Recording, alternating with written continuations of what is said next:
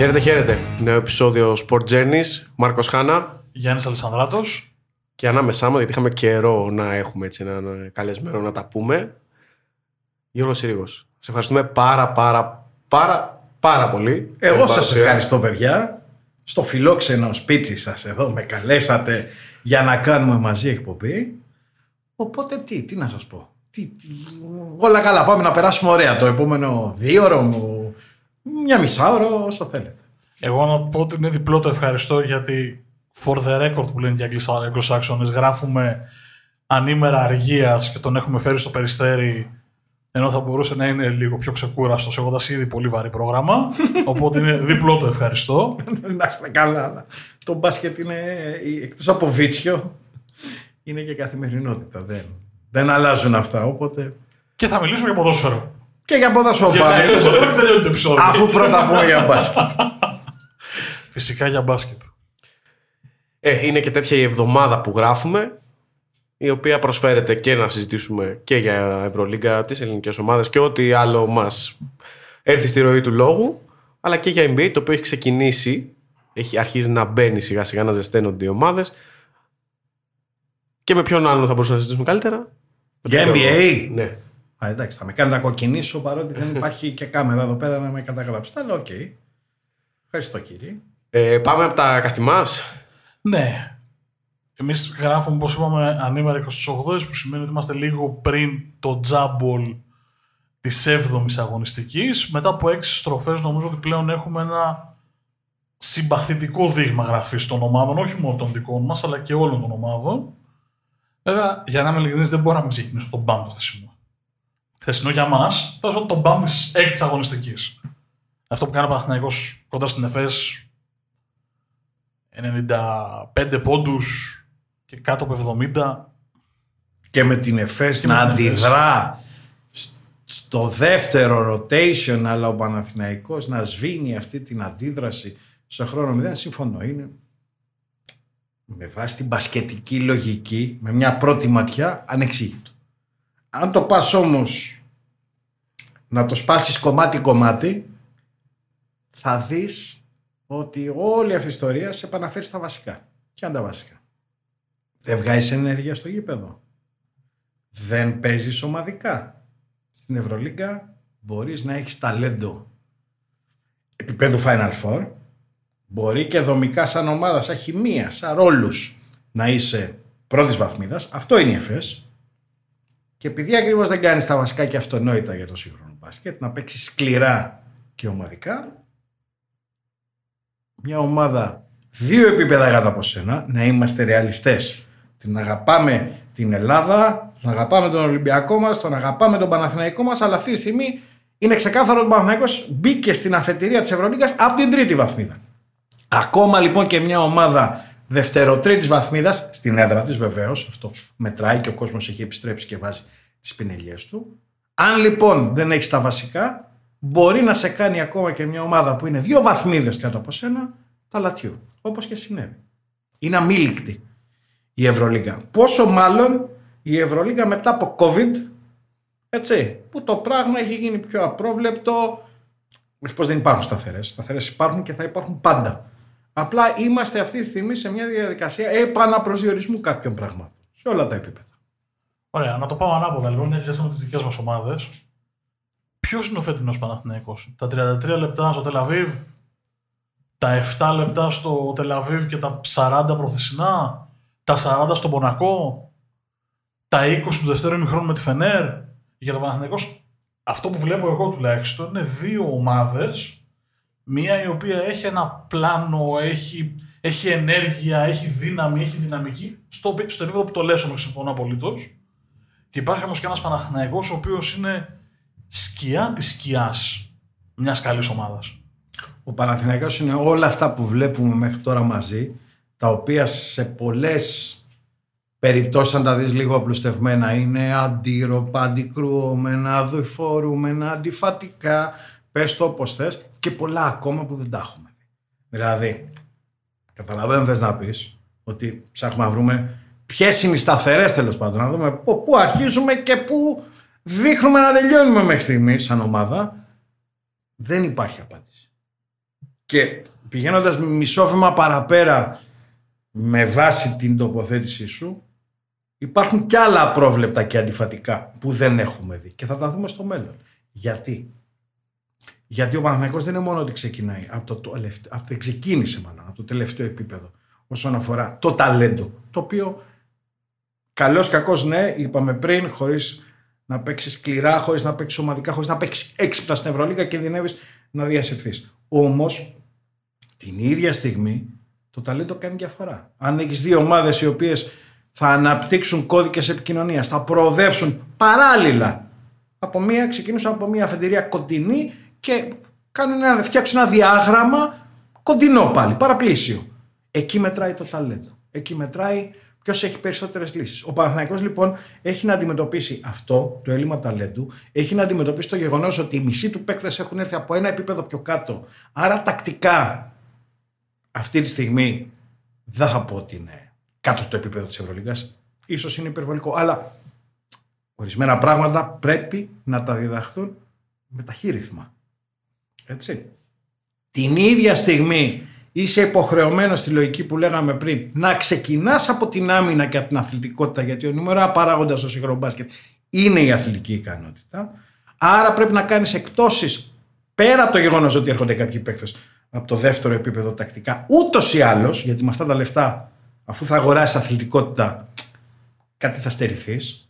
Γιατί αν είχες τα λεφτά να τα πάρεις όλα, θα σου μια άλλη ομάδα και θα μιλάγαμε σε μια άλλη βάση.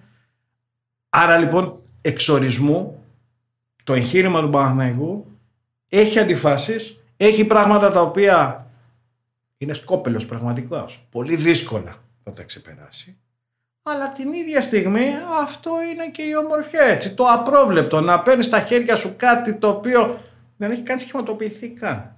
Δηλαδή πέρα από το κομμάτι της αθλητικότητας δεν μπορούμε να πούμε κάτι για τον Παναθηναϊκό και να είναι συμπαγές τετράγωνο, να μην αλλάζει. Τι να πούμε δηλαδή, ότι έχει δημιουργία?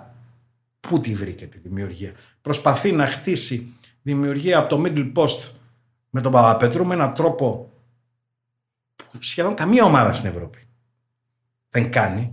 Το παιχνίδι παίζεται τα ταγκάρ στην Ευρώπη. Δεν είμαστε NBA με τα τέρατα, τα ενδιάμεσα. Ο Παπαπέτρου λοιπόν προσεγγίζει αυτά τα επίπεδα κατά αναλογία. Pick and roll. Guard, καθαρό pick and roll guard. Έχει? Δεν έχει. Καθαρό ποστά πλήν του Παπαπέτρου. Έχει? Δεν έχει. Γνήσιο σου τέρνα τεντώσει στο γήπεδο. Έχει? Δεν έχει. Μπορεί η ομάδα στη σύγχρονη Ευρωλίγκα, τόσο απαιτητικό που είναι το μπάσκετ, να ζήσει χωρίς αυτά? Προφανώς όχι, είναι η πρώτη ανάγνωση. Γιατί ο Παναθηναϊκός πήγε σε αυτή τη λογική? Γιατί δεν μπορούσε αλλιώς. Γιατί με την ισάτο παπαγωγή πρέπει να έχεις μία σταθερά έστω. Ποια είναι η σταθερά του? Με την ισάτο παπαγωγή, λόγω των χρημάτων βεβαίως, η αθλητικότητα. Έμεινε λοιπόν ως βάση η αθλητικότητα. Στα υπόλοιπα υπάρχουν εκπτώσεις υποχρεωτικά, γιατί για να τα έχεις όλα, όπως είπαμε πριν, θες τουλάχιστον το διπλάσιο μπάτζετ. Όλα αυτά φιλτράρονται μέσα από ένα τεράστιο πρέπει, γιατί ο Παναθηναϊκός είναι ένα μέγεθος, πολύ μεγάλο γήπεδος. Ο κόσμος επιστρέφει, το γήπεδο γεμίζει. Αυτό είναι σίγουρα ενθαρρυντικό και δίνει όθηση όπως εχθές. Αλλά στην κακή βραδιά μπορεί να πέσει στο ταβάνι, να σε σκεπάσει. Κάποιοι παίχτες είναι εκεί, γιατί δεν θα μπορούσαν να είναι πουθενά άλλου τη δεδομένη στιγμή.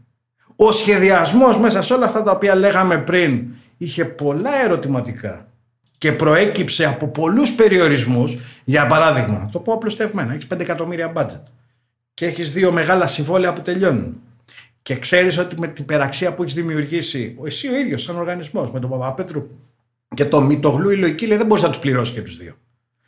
Μα ακόμα και έτσι δεν ξέρεις ποιον από τους δύο θα πληρώσεις.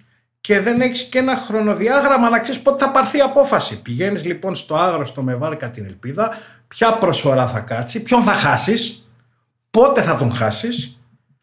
Έτσι. Και τη στιγμή που αυτό όλο διαδραματίζεται, πρέπει να είσαι έτοιμος τα αντανακλαστικά 10 στα 10, τη στιγμή που θα πάρθουν οι αποφάσεις που δεν τις επηρεάζει και απόλυτα. Έτσι. Πήγε ο Μίτογλου και συμφώνησε με την Αρμάνη. Τι μπορούσε να κάνει ο Παναθηναϊκός? Τίποτα.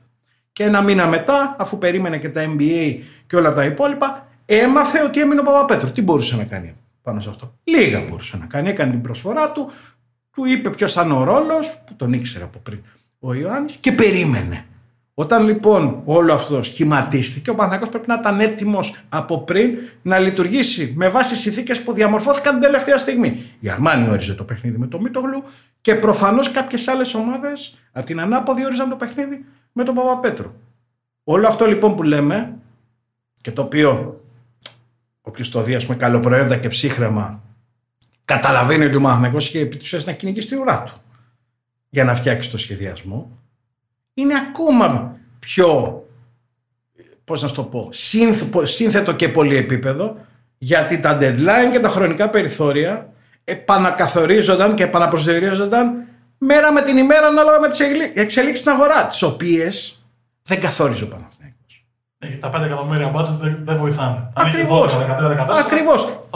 Και αν, ας πούμε, είχες 5 εκατομμύρια αλλά ήσουν και 3 χρόνια στην οκτάδα, τζαμπάτος, ωραίος, καλογιαλισμένος, καλοστηρωμένος, θα μπορούσες να πεις ότι σε ένα βαθμό λίγο θα το μαζέψω, γιατί δίνω ακίνητρο στους παίκτες ότι κοίτα, δεν έχω πολλά λεφτά, αλλά πρόσεξε, έχω και μια σταθερότητα τα προηγούμενα χρόνια που λειτουργούσα σε μια παρόμοια συνθήκη. Ο Παναθηναϊκός δεν είχε ούτε αυτό. Ο Παναθηναϊκός ήταν η ομάδα η οποία άλλαζε επί της ουσίας προπονητή κάθε 13 μήνες. Άλλαζε το ρόστερ του κάθε καλοκαίρι σε ποσοστό 50%. Έτσι. Και επί της ουσίας ζούσε με τα μεγαλεία του παρελθόντος, χωρίς όμως να μπορεί αυτά να τα προσαρμόσει στα σύγχρονα δεδομένα. Το οποίο είναι πρόβλημα, γιατί όταν λες είμαι ο Παναθηναϊκός, με πολύ μεγάλος, την ίδια στιγμή δεν είσαι ότι ήσουν. Αλλά θες να έχεις, ας πούμε, τις ψευδαισθήσεις, με συγχωρείς, ότι μπορείς με ένα πάτημα ενός κουμπιού να φτάσεις στο Final Four. Και να αγνοείς είτε συνειδητά είτε ασυνείδητα ότι απαιτείται μια διαδικασία που εσύ δεν είσαι διατεθειμένος να την χτίσεις, συνέπεια, προπονητής, πλάνο κτλ. Τι είχες να πουλήσεις λοιπόν? Μόνο το έμβλημα, μόνο την ιστορία. Δεν φτάνει.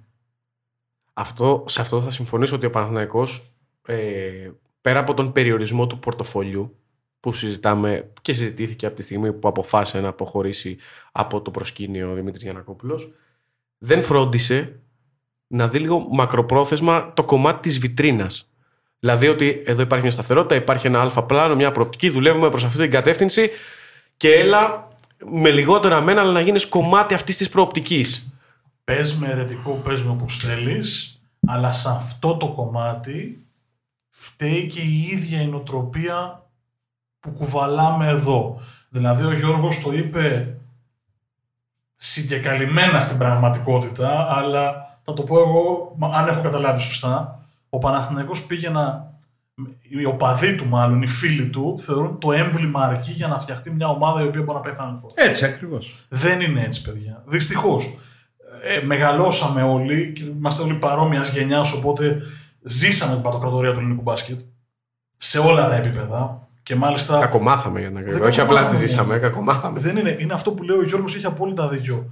Πριν από μια δεκαετία, ο Παναθηναϊκός μπορεί να περίμενε αν θα ανανεώσει ο Ντρου Νίκολας, αλλά δεν τον περίμενε ως Παναθηναϊκός αν θα ανανεώσει αλλού. Ο Παναθηναϊκός είχε το μαχαίρι και το καρπούζι στα χέρια του. Έλεγε χ ποσό στο χ Ντρου Νίκολας, και αν ο Ντρου Νίκολας του έλεγε μα έχει έρθει η χ εφές και μου δίνει χ συν τόσα, έλεγε Παναθηναϊκός πολύ ωραία. Ήχη συν ή ευχαριστούμε πάρα πολύ, θα πάω να πάρω, τώρα προσπαθώ να σκεφτώ ένα όνομα, πάρω έναν ίδιο. Θες να το κάνω ακόμα πιο ισχυρό με ένα πιο ενδεικτικό παράδειγμα? Για μία τριετία ο Παναθηναϊκός δεν ήταν Παναθηναϊκός, 2,5 χρόνια. Τότε με τους Ολυμπιακούς αγώνες υποχρεωτικά έφυγε από το ΆΚΑ, πήγε στο Sporting και κατέβασε το budget του επί της ουσίας πάνω από 50%. Και βρέθηκε μέσα σε μία διετία από εκεί που είχε την αφρόκρεμα της Ευρώπης, ηγέτη τον Ποντιρόγκα, δίπλα του τον Κάτας, με όλη αυτή, ας πούμε, την ιστορία, με τον δραματισμό, πώς, ας πούμε, αυτός ο άνθρωπος από την πρώτη γραμμή, εκεί που βλέπαμε, ονειρευόμασταν τον επόμενο μεγκαστάρ, ας πούμε, εξαφανίστηκε, αλλά δεν έχει σημασία, μην μπούμε τώρα σε δύο λεπτομέρειες. Βρέθηκε να έχει ηγέτη τον Λάκοβιτς. Είναι μεγάλη απόσταση, αλλά οι βάσεις ήταν αναλύωτες.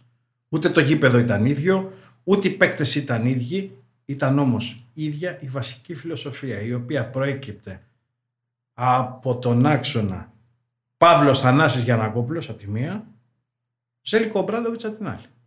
Και έτσι λοιπόν, όταν επέστρεψε το ΆΚΑ, απλά γύρισε το κουμπί και ξανά έγινε Παναθηναϊκός.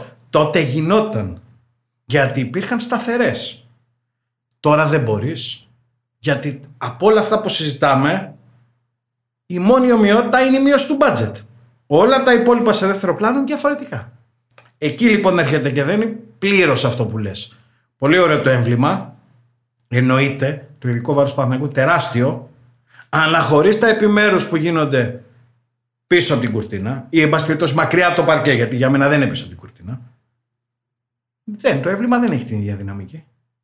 Είχε την ίδια δυναμική τότε, το 2003 με 2005. Και ας μειώθηκαν όλα στο μισό. Γιατί υπήρχαν οι βάσεις. Τώρα δεν υπήρχε τίποτα. Και ο κόσμος πάνω στη λογική αυτή του ανικανοποίητου που θέλει να βλέπει μόνο αυτό που, το οποίο θέλει να βλέπει, που εύκολα μαγεύεται και αφήνει στην άκρη τις βάσεις, τις σταθερές, τα fundamentals που λέμε, συνέχισε να ζητάει με μια μεταγραφή Final Four. Δηλαδή εκεί κόλλησε η βελόνα. Και το παράδοξο ξέρεις ποιο είναι. Ο Παναθηναϊκός ποτέ δεν ήταν η ομάδα επί ο Μπράντοβιτς και Παύλου και Θανάσης που με μια μεταγραφή πήγαινε Final Four. Ήταν η ομάδα της συνέπειας και της επανάληψης. Τώρα, πώς το φαντάστηκαν αυτό μια μερίδα των οπαδών του, να είμαστε δίκαιοι. Είναι ποδοσφαιρική προσέγγιση και συγγνώμη για την έκφραση. Εγώ το αγαπώ πολύ το ποδοσφαιρό και δεν είναι μομφή εναντίον του. Είναι απλά μια πολύ απλουστευμένη, έτσι λίγο ακραία σκέψη και αντίληψη που δεν έχει καμία σχέση βεβαίως με τα βασικά του αθλητισμού. Ότι ξέρω εγώ, ανά πάσα στιγμή, έλα μωρέ, τώρα φέρνουμε ένα παιχταρά και θα αλλάξουμε τη μοίρα της ομάδας και θα πάμε Final Four και θα τα πάρουμε όλα. Πότε το έκανε ο Παναθηναϊκός αυτό? Στην ανεπανάληπτη 15ετία. Πρακτικά ποτέ. Το πιο σημαντικό έτσι, κομμάτι που έχει προσθέσει ο Παναθηναϊκός σε αυτή τη λογική ήταν, αν δεν κάνω λάθος, ο Κουτουλάι το 2002. Που ήρθε, ας πούμε, μέσω της περίοδου να προσθέσει κάτι. Ωραία, για να δούμε τι είχε ο Παναθηναϊκός πριν φέρει τον Κουτουλάι. Δεν είχε μια πανίσχυρη βάση, κι ας ήταν, ας πούμε, έτσι κάποιοι παίχτες στο φινάλε της καριέρας τους. Ο Ρότζερς, ο Μίτλτον και όλοι αυτοί. Δεν είχε τον Μποντιρόγκα. Δεν είχε ένα πανίσχυρο ελληνικό κορμό. Δεν είχε τον ίδιο προπονητή ήδη 4 χρόνια. Δεν είχε μια διοίκηση 20 χρόνια με το ίδιο όνομα. Τώρα τι έχει. Πολύ ωραίο λοιπόν αυτό το εφεύρημα. Φέρε μου ένα παιχταρά να έχω γούστα, να γεμίσω το γήπεδο, να τους πάρουμε τα κεφάλια και να πάμε Final Four. Αλλά δυστυχώς αυτό γίνονται μόνο στα κόμιξ. Και στην πραγματικότητα γίνεται μια φορά στα 20 χρόνια. Στη λογική του Κουτλουάι ήταν λίγο και η επιστροφή του, η έλευση του Μάικ Τζέιμς. Ναι. Όχι στον ίδιο βαθμό, για το ρόστερ δεν είχε ανάλογο επίπεδο με εκείνο. Παρ' όλα αυτά ήταν η τελευταία φορά που έγινε μια τέτοιου είδους μεταγραφή στη βάση που συζητάει, όπως το θέτει ο Γιώργος. Σωστά το λες, αλλά πάλι όμως σε δεύτερο επίπεδο δεν υπήρχε τίποτα ίδιο. Αφού άλλαζαν όλα τα υπόλοιπα κάθε 8 μήνες, κάθε 9 μήνες. Ο προπονητής και πλην του καλάθι το 70, το 60% και το 70% της ομάδας. Πώς θα γίνει λοιπόν? Από τον προπονητή ξεκινάει, επέτρεψε μου να έχω αυτή την άποψη. Και βέβαια. Από τη σχέση της διοίκησης με τον προπονητή. Όταν αλλάζει ο προπονητής, όπως είπες και εσύ, κατά μέσο όρο κάθε 13 μήνες στην πραγματικότητα, αυτό που συμβαίνει είναι να ξυλώνεται η λογική της ομάδας και να πηγαίνουμε σε μια καινούργια, ακόμα και αν ο προπονητής που θα φέρει στην επόμενη φορά έχει παρόμοια συλλογιστική με τον προηγούμενο. Η συλλογιστική και η λογική δεν είναι ποτέ ταυτόσιμη. Και στο μπάσκετ έχει πολύ μεγαλύτερη επιρροή, εγώ θα πω, σε σχέση με το ποδόσφαιρο. Ας κάνουμε μια άτυπη σύγκριση. Το να ποδοσφαιροποιείς αυτή τη λογική με τους προπονητές, να αλλάξουμε έναν προπονητή, να πάρουμε δύο αποτελέσματα να σούμε τη χρονιά, σε αυτό το επίπεδο που μιλάμε στο μπάσκετ, δεν είναι επικερδές. Δεν σώζεις καμία χρονιά και αντιθέτως βάζεις μεγαλύτερο προβληματισμό για το τι θα κάνεις. Είσαι και επίοικης εσύ. Σε 10 χρόνια θα έχεις πληρώσει τα πενταπλάσια και θα έχεις παράξει αυτό που θα ήθελες στο 1/5 του επιθυμητού. Αυτή είναι η αναλογία. Χωρίς να θέλω να ανοίξω μια καινούργια παρένθεση και να πάμε σε μια κουβέντα προπονητών, και στο ποδόσφαιρο το ίσχυει. Δηλαδή, ένα προπονητή, αν δεν τον στηρίξεις, να δεις το πλάνο του να καταλήξει, ειδικά στο υψηλό επίπεδο. Εντάξει, απλά στο ποδόσφαιρο υπάρχει. Άλλο πρόβλημα θα έχεις. Ακριβώς. Απλά υπάρχει και μια άλλη κατάσταση σε σχέση με το μπάσκετ και οικονομικά, αλλά και στο επίπεδο του αποτελέσματος. Και ζούμε και λίγο σε μια για να κλείσει παρένθεση αυτή, εποχή του αθλητισμού του ομαδικού που είναι λίγο fast food. Δηλαδή βλέπεις ότι τα πολύ μεγάλα κλαμπ στα πολύ μεγάλα πρωταθλήματα, και πάλι με εξαιρέσεις, είναι αυτά τα οποία στηρίζουν μια συγκεκριμένη φιλοσοφία, κουλτούρα και έχουν το πλάνο του προπονητή. Δες, ας πούμε, την μεταβατική εποχή της Μπαρτσελόνα, που έχει απομυθοποιηθεί όλο το οικοδόμημα. Μ' αρέσει η προσέγγιση σου. Η Μπαρτσελόνα βιώνει ελληνικά φαινόμενα. Ζει με τα φαντάσματα του παρελθόντος. Διοίκηση που εκλέγεται από τον κόσμο, επιλέχθηκε από τη βάση στη λογική ότι πήραμε τον τρέμπλ με τον. Εκείνο το σημείο κλειδί. Το σημείο μηδέν, με συγχωρείς, κάτι ταπεινή μου άποψη. Όταν με τον Λουίζ Ενρίκε παίρνουν τον τρέμπλ με τους MSN και πιστεύουν ότι πλέον έχουν και, όχι απλά έχουν τη μηχανή που κόβει τα λεφτά, γιατί αυτή την είχαν από πριν. Αλλά έχουν και το μαγικό κουμπί που όποτε και να το πατήσουν θα παράξει το αποτέλεσμα που επιθυμούν επί 10. Το αποτέλεσμα είναι μέσα 3 χρόνια έχουν διαλύσει τις βάσεις της ομάδας. Αυτοί που εξέλεξαν τη διοίκηση που χειρίστηκε την επόμενη μέρα τώρα κατηγορούν ποιον? Τον πρόεδρο, αφού αυτοί τον επέλεξαν. Η Μπαρτσελόνα είναι football club. Τα μέλη εκλέγουν τη διοίκηση. Αν λοιπόν φταίει κάποιος, είναι ο κόσμος, ο οποίος στη λογική της έπαρσης και της αλαζονίας είμαστε στην Μπαρτσελόνα να παράγουμε το καλύτερο αθλητικό θέαμα όλων των εποχών. Έχουμε το μέση, τον καλύτερο παίκτη όλων των εποχών. Έχουμε την γηπεδάρα που κόβει χι έσοδα και έχουμε και όλη την Ασία και όλη την αγορά δική μας. Ό,τι και να κάνουμε θα πετύχει. Μπράβο. Και τώρα ζητάνε τις ευθύνες από ποιον? Από τον Μπαρτομέου, τον οποίον εξέλεξαν παρότι ήταν ύποπτος για σωρία αδικημάτων οικονομικής φύσεως. Ξέραν ότι είναι βιτρίνα του προηγούμενου πρόεδρου. Και τώρα ποιος του στέει? Ο πρόεδρος. Μάλιστα. Όχι αυτοί που τον ψήφισαν. Για τη συγκεκριμένη κατάσταση, με τη συγκεκριμένη λογική και προσδοκώντας το συγκεκριμένο αποτέλεσμα. Νεοπλουτισμός λοιπόν. Και έχουν ξοδέψει αυτό που πήγαμε και 2 καράβια λεφτά. Έτσι. Πραγματικά. 7 καράβια λεφτά, όχι απλά 2. Ξαναγυρίζω στο Παναθηναϊκό για την κουβέντα εξωγήλη, αλλά θέλω να κρατήσω μπασκετική για αρχή και βλέπουμε. Βλέπεις όμως ότι οι αρχές είναι κοντινές, τουλάχιστον. Αισιόδοξος ή απεσιόδοξος τον Παναθηναϊκό? Κοίταξε να δεις. Το πάμε ανάποδα. Βραχυπρόθεσμα είμαι αισιόδοξος. Στο μέτρο του εφικτού. Έτσι. Αν αντιληφθείς πλήρως ποια είναι η αφετηρία, τότε δεν μπορείς να έχεις και παράλογες απαιτήσεις. Όταν αποδέχεσαι ότι ξεκινάει αυτό το πράγμα από τη δευτεροτρίτη βαθμίδα, λέω ότι είμαι αισιόδοξος γιατί θεωρώ ότι και ο Πρίφτης είναι πολύ καλός προπονητής και το επιτελείο γύρω του και ο Αλβέρτης με το Διαμαντίδη ξέρουν 5 πράγματα να διαχειριστούν. Με ψυχραιμία, ας πούμε, και με καθαρό μυαλό και λίγη υπομονή από τον κόσμο, γιατί μην τον ισοπεδώνουμε τον κόσμο. Είπαμε ποιο είναι το πρόβλημα, να πούμε και το θετικό. Πήγαν στο παιχνίδι με τη Φενέρ και τους απογείωσαν. Πήγαν εχθές, που είναι μια ειδική κατάσταση, και πάλι το ίδιο. Δεν άκουσα αυτό το βουητό που σκεπάζει τα πάντα και κόβει τα πόδια των μισών παικτών που δεν έχουν, ας πούμε, και φοβερές παραστάσεις σε αυτό το επίπεδο και πέφτει η οροφή του ΑΚΑ και σε σκεπάζει. Υπό αυτή την έννοια λοιπόν, βραχυπρόθεσμα είμαι αισιόδοξος. Θεωρώ ότι ο Παναθηναϊκός με τους περιορισμούς που έχει, που είναι πάρα πολύ μεγάλοι, τα είπαμε πριν, μπορεί να πάει 2 βήματα μπροστά. Μακρυπρόθεσμα δεν είμαι. Και θα σου πω γιατί δεν είμαι. Για μένα, αν ολοκληρωθεί η φετινή σεζόν και ο Παναθηναϊκός δεν έχει πάρει ξεκάθαρες αποφάσεις όσον αφορά το ειδικτωσιακό, θα κάνει τουλάχιστον 4 χρόνια στην ΕΛΤ. Γιατί? Ελπίζω να μην γίνω μάντης κακών. Μακάρι αυτό το οποίο θα επιχειρήσω να εξηγήσω τώρα να μην γίνει στην πραγματικότητα. Να υπάρξει μια εξέλιξη που θα αλλάξει το μοντέλο. Θα κλείσει 2 χρόνια σε ειδική κατάσταση. Ήδη στην αγορά τον αντιμετωπίζουν διαφορετικά. Αυτά που λέγαμε πριν. Δεν είναι τίποτα ίδιο πίσω από την κουρτίνα, αλλά εμείς περιμένουμε να αντιμετωπίζει η αγορά, οι μάνατζερ, όλοι τον Παναθηναϊκό όπως τα παλιά. Και εκεί κυνηγάμε την ουρά μας, γιατί δεν μπορούμε να αποδεχτούμε ότι όλα έχουν αλλάξει. Πρόσεχε να συμβαίνει τώρα. Κλείνεις 2 χρόνια, θα κλείσεις 2 χρόνια σε ειδικές συνθήκες. Το καλοκαίρι τελειώνει το συμβόλαιο του Παπαγιάννη. Τελειώνει και το συμβόλαιο του Παπαπέτρου που έμεινε συμπτωματικά από καραμπόλα.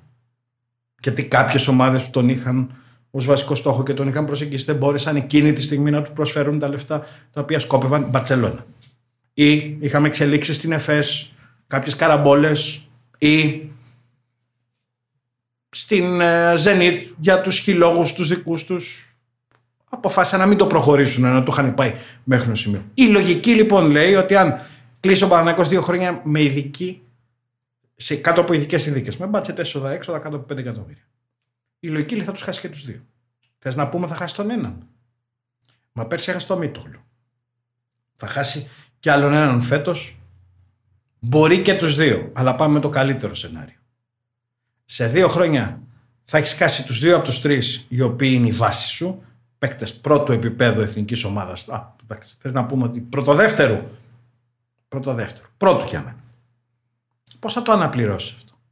Ας πούμε λοιπόν ότι γίνεται, πάμε με το κακό σενάριο, 2 χρόνια κλείνει ο Παναθηναϊκός σε ειδική συνθήκη, χάνει 2 από τους 3 παίκτες που είναι η βάση του, αλλά του χαμογελάει η τύχη και 6 μήνες μετά, δηλαδή στα μισά της επόμενης σεζόν, εμφανίζεται ένας επενδυτής με όραμα, πλάνο, έχει τα πάντα.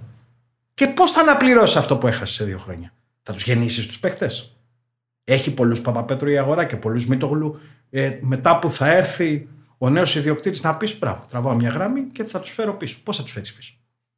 Η λογική λέει λοιπόν ότι αν κλείσει διετία κάτω από αυτές τις συνθήκες και χάσεις το 66% της βάσης σου, που είναι οι 3 παίκτες πρώτου επίπεδου, που ήταν εκεί η μεγάλη σου πρίκα, έπειτα από μια περίοδο νεφελώδη, δύσκολη, έτσι, με μεγάλη ευθύνη της διοίκησης, από εκεί ξεκινάει και εκεί τελειώνει, αλλά την ίδια στιγμή οφείλουμε να πούμε ότι μέσα σε όλο αυτόν τον παραλλαγισμό που επικρατούσε έγινε και κάτι πάρα πολύ σημαντικό. Αυτοί οι παίκτες, οι τρεις παίκτες, ήταν κληρονομιά του Παναθηναϊκού και αποτέλεσμα της διαδικασίας που κίνησε η διοίκηση, που μέσα στα 1000 στραβά της έκανε και 10 καλά. Αυτό λοιπόν θα το χάσεις και δεν υπάρχει τρόπος μετά να το βρεις πίσω. Άρα λοιπόν, χωρίς να θέλω να γίνω μαντής κακών, ολοκληρώνει τη διετία, χάνεις και έναν ακόμα, δεν μαζεύεται μετά, δεν πάνε να σου έρθουν επενδυτές με 20 εκατομμύρια το χρόνο. Θα χρειαστείς τουλάχιστον 2 με 3 χρόνια να ξαναχτίσεις βάσεις. Δεν αγοράζονται οι ομάδες, όσα λεφτά και να έχεις. Αν έχεις αφήσει εσύ μόνος σου το οικοδόμημα να σαπίσει, δεν υπάρχει μαγικό κουμπί να το ξαναφέρεις αυτόματα σε ένα επίπεδο. Κλασικό παράδειγμα όσον λέει ο Γιώργος μου ήρθε όσο ο χήμαρος σκέψης του μας κατέκλυσε η Μπαρτσελόνα της προηγούμενης δεκαετίας. Ακριβώς. Όπως το λες. Δημοσιακό, βραβέ ξύλωνε κάθε χρόνο, παιχταράδες μεν για την budget είχαμε, χημία 0, μια ωραιότατη ολοστρόγγυλη τρύπα στο νερό και τώρα ξεκίνησε που ακόμα και τώρα αν τη δεις στην Μπαρτσελόνα για μένα το περσινό της θα παραφύσει. Εντάξει, ήταν γενικά μια σεζόν περίεργη με άλλες παραμέτρους, οπότε υπάρχει και το στοιχείο που το δικαιολογεί λίγο αυτό. Η Μπαρτσελόνα η περσινή εμφάνισε ψήγματα χημίας και μπάσκετ τα οποία τα εμφανίζουν ομάδες μετά τον 3ο-4ο χρόνο με τον ίδιο προπονητή και τον ίδιο κορμό. Με διαψεύδεις αν κάνω λάθος. Όχι, αλλά... σωστά το λες. Απλά εκεί ήταν η μαγιά του Σάρας. Αυτό. Και το γεγονός ότι υπήρχε δέσμευση με κάποια συμβόλαια. Έτσι έμεινε ένα ρόστερ σε ποσοστό 80%. Έτσι. Σίγουρα κάποιοι παίχτες δεν ήταν της φιλοσοφίας τους Σάρας και αν μπορούσε θα τους άλλαζε. Αλλά το γεγονός αυτό σε συνδυασμό με την απόφαση του Σάρας να επενδύσει στον Νικ, επί της ουσίας μία μεταγραφή έκανε πρώτης κλάσης πέρσι. Αλλά πήρε τον παίχτη ακριβώς που της έλειπε. Αυτό λοιπόν για να το προσαρμόσουμε πάλι στα μέτρα του Παναθηναϊκού δεν είναι εγγυημένο θα γίνει. Πάλι στο υποθετικό σενάριο ότι περνάει διετία και εμφανίζεται επενδυτής, αλλάζουν οι μετοχές στα 2,5 χρόνια. Έτσι δηλαδή έχει μπει η 3η σεζόν και έχει χάσει, ξαναλέω με βάση τη λογική, τουλάχιστον 1 από τους 2 που αυτή τη στιγμή έχουν απομείνει να αποτελούν τη βάση σου.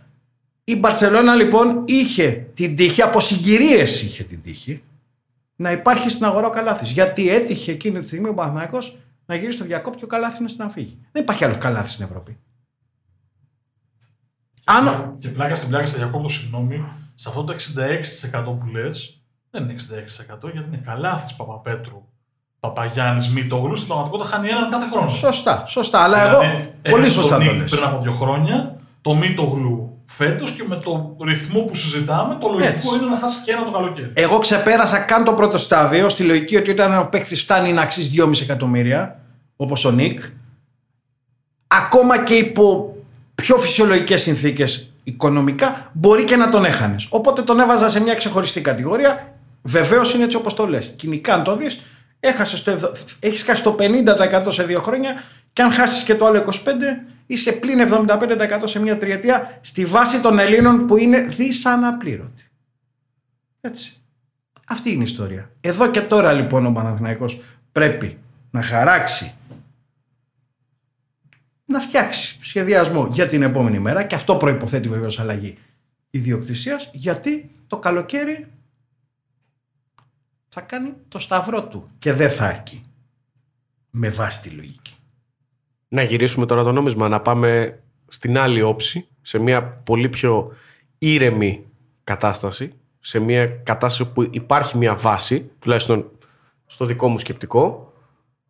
Μιλάς για τον Ολυμπιακό. Ναι, πάνω στην οποία, όχι απλά βάση, υπάρχει... έχει ξεκινήσει να χτίζει ένα νέο οικοδόμημα. Και εδώ ακριβώς, γι' αυτό επειδή στα οικεία μας βλέπουμε τι συμβαίνει, ο Ολυμπιακός στην πραγματικότητα, εντός ή εκτός εισαγωγικών, το βάζετε όπως θέλετε εσείς, του κάθισε η αποτυχία της πέρσινης σεζόν για να προλάβει να φτιάξει μια συγκεκριμένη χημεία, μια συγκεκριμένη λογική παιχνιδιού με τον coach Μπαρτζόκα, να βάλει στο ρόστερ 3 παίκτες κατ' ουσίαν, γιατί αυτό είναι. 2,5.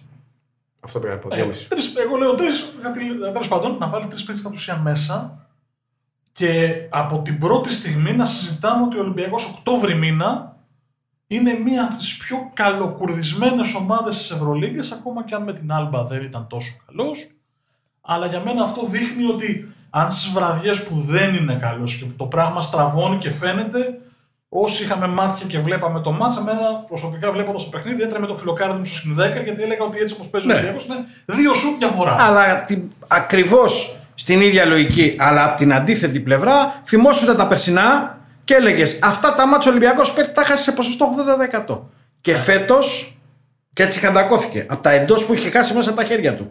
Αυτό το παιχνίδι λοιπόν με την Άλμπα ήταν κομμένο και ραμμένο σε αυτά τα στάνταρ. Και το κέρδισε παρότι ήταν άθλιος για τα φετινά του δεδομένα. Ο Ολυμπιακός, θα πω ότι στα λάθη που έκανε την περασμένη τριετία ήταν τυχερός, γιατί είχε μια ελληνική βάση την οποία δεν έχασε. Άμπραβο. Αυτό τον κράτησε στην καταιγίδα μπλα και μζούρα και ό,τι ακολούθησε μέχρι να έρθει ο κόουτς Μπαρτσόκας και να αρχίσουμε από πέρσι να μπαίνουμε σιγά σιγά σε μια μπασκετική λογική. Ο Ολυμπιακός έβαλε ο ίδιος τον εαυτό του σε μια δίνη παραπλήσια με αυτή του Παναθηναϊκού. Βρέθηκε να κυνηγάει την ουρά του και να ζει με τα μεγαλεία του παρελθόντος και να δημιουργεί επικολληρικές καταστάσεις στο μυαλό των οπαδών, γιατί δεν ήθελε να χωνέψει ότι για 18 μήνες δεν ήταν Ολυμπιακός και δεν ήταν μόνο το ηχητικό. Το ηχητικό είναι απλά σημείο αναφοράς, είναι ενδεικτικό μιας κατάστασης πολύ μεγαλύτερης. Κάποια στιγμή 5 μάνατζερ στην Ευρώπη δεν σήκωναν το τηλέφωνο στον Ολυμπιακό, τον είχαν στη λίστα με τους ανεπιθύμητους.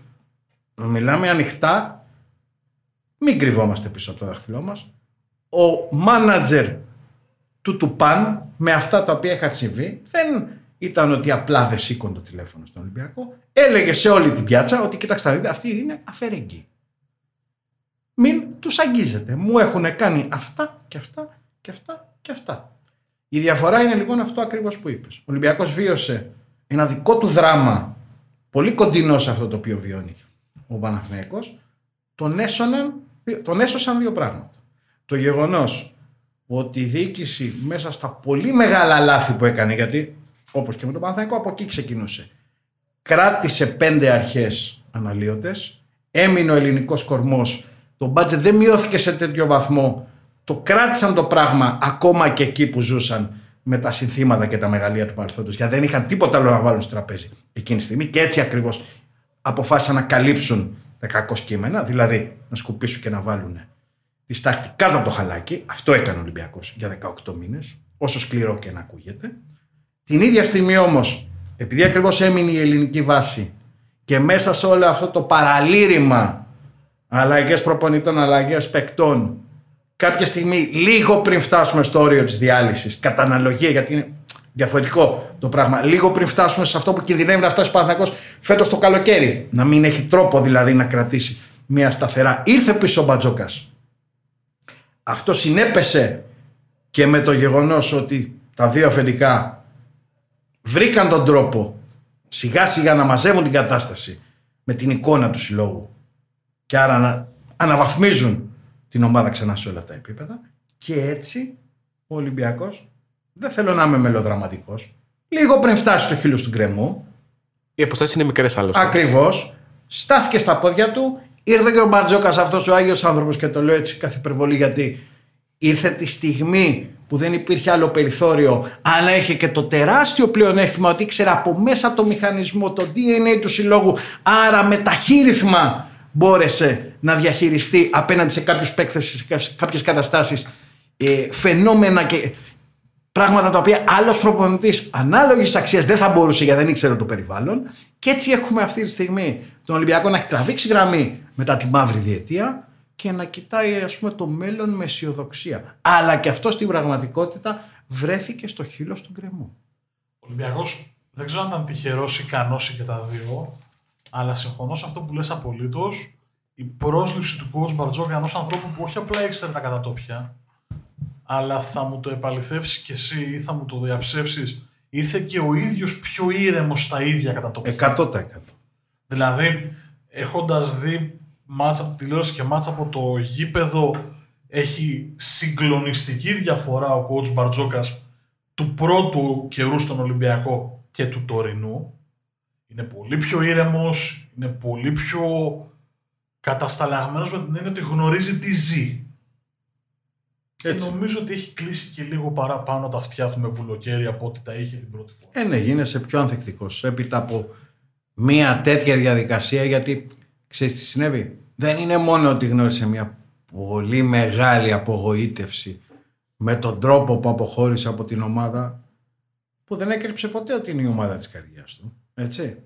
Το χειρότερο είναι ότι άνοιξε τα φτερά του στο εξωτερικό, επιβεβαίωσε αυτό που όλοι ξέραμε, ότι είναι ένας προπονητής πρώτης κλάσης, δημιουργώντας ουσιαστικά αυτόματα έργο και αποτελέσματα στις περισσότερες περιπτώσεις, αλλά ήρθε η αποκαθήλωση στην Μπαρτσελόνα, η οποία κουβαλούσε πολλά. Δεν έφταγε αυτός. Μα ναι, δεν έφταγε αυτός. Αλλά... με την έννοια ότι έφταγε αυτός, γιατί επειδή είναι πάρα πολύ έξυπνος άνθρωπος, ίσως από τους πιο έξυπνους ανθρώπους που έχω γνωρίσει στον χώρο του μπάσκετ, με την έννοια του εύρους του μυαλού του, μου κάνει συγκλονιστική εντύπωση που δεν είδε, το λάκκο στη φάβα της Μπαρτσελόνα. Τον είδε, απλά δεν μπορούσε να προβλέψει πόσο κοινική και πόσο αδίστακτη θα αποδεικνύονταν οι άνθρωποι οι οποίοι του είπαν. Ευθέως, δεν το κρύβει κανείς. Το λένε στη Βαρκελόνη, που έχουν υποθεί αυτά δημόσια. Του είπαν μην ασχολείσαι μετά τη δεύτερη σεζόν να ανησυχείς. Η πρώτη είναι μεταβατικό στάδιο. Ό,τι και να συμβεί είναι επί της ουσίας ως μη γενόμενο. Ξέρουμε τι έχουμε να διαχειριστούμε. Τελειώνει ο Ναβάρο. Πρέπει να φτιάξουμε λίγο και τα budget μας. Θυμάστε, τελειώναν κάτι συμβόλαια στο ποδόσφαιρο. Η Μπαρτσελόνα, καλώς κακώς, να έχει τη μηχανή που κόβει το χρήμα. Εισέπραξε τότε 2 δισεκατομμύρια τη σεζόν προφόρων. Έτσι, γιατί τώρα τα τελευταία 3 χρόνια παράγει μόνο χρέος. Αλλά εντάξει, όταν ήταν ανανέωση ο Μέση, κόβανε και 10 εκατομμύρια από τα υπόλοιπα για να έχουν μια καβάτσα. Τα ήξεραν λοιπόν όλα αυτά και του τα είχαν βάλει στο τραπέζι. Του λένε εδώ μην ανησυχείς τίποτα. Και ξαφνικά, εκεί που το είχαν πει και το είχαν επικοινωνήσει με τον κόσμο, 2 μήνες πριν τελειώσει η πρώτη σεζόν, είναι ξεκάθαρο ότι από αυτά που είχαν πει δεν πίστευαν τίποτα. Και είχαν ξεκινήσει ήδη τη διαδικασία διαδοχής του Μπαρτζόκα, για τον οποίο μέχρι πριν από 1 μήνα έλεγαν ότι είναι ο προπονητής μας τουλάχιστον για 2 χρόνια ακόμα. Τέτοια πράγματα. Εκεί σκλήρινε λοιπόν ο Μπαρτζόκας, γιατί είδε ότι δεν ήταν μόνο η ιστορία που τον στιγμάτισε στον Ολυμπιακό.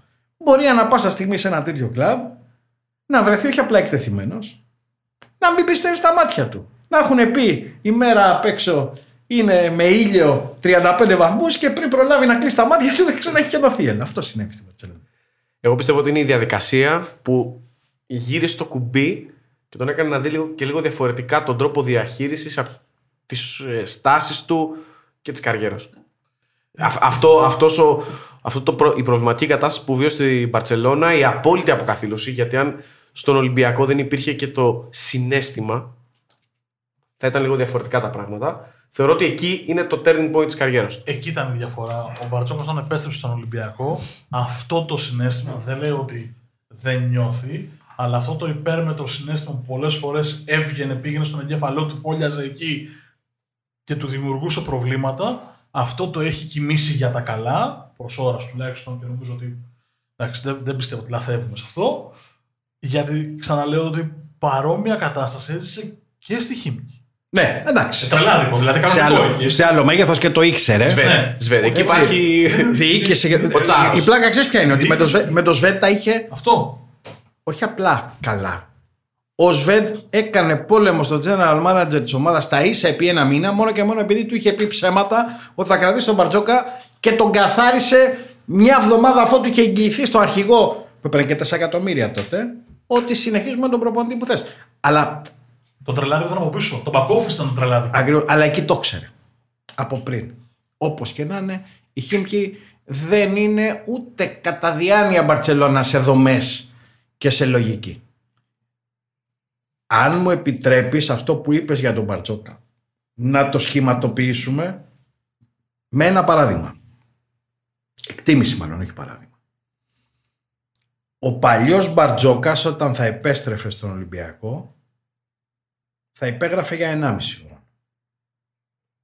Ο Μπαρτζόκας μετά από όλα αυτά τα οποία συνέβησαν και κατά την αποχώρησή του από τον Ολυμπιακό και στην Μπαρτσελόνα και στη Χίμκι δεν συζήταγε και δεν υπήρχε περίπτωση που ξέρουμε ότι είναι ο Ολυμπιακός μέχρι το κόκαλο. Όχι απλά να συζητήσει, να χάσει ούτε 10 λεπτά από τη ζωή του για οτιδήποτε λιγότερο από 2,5 χρόνια κλειστά. Τετράγωνος.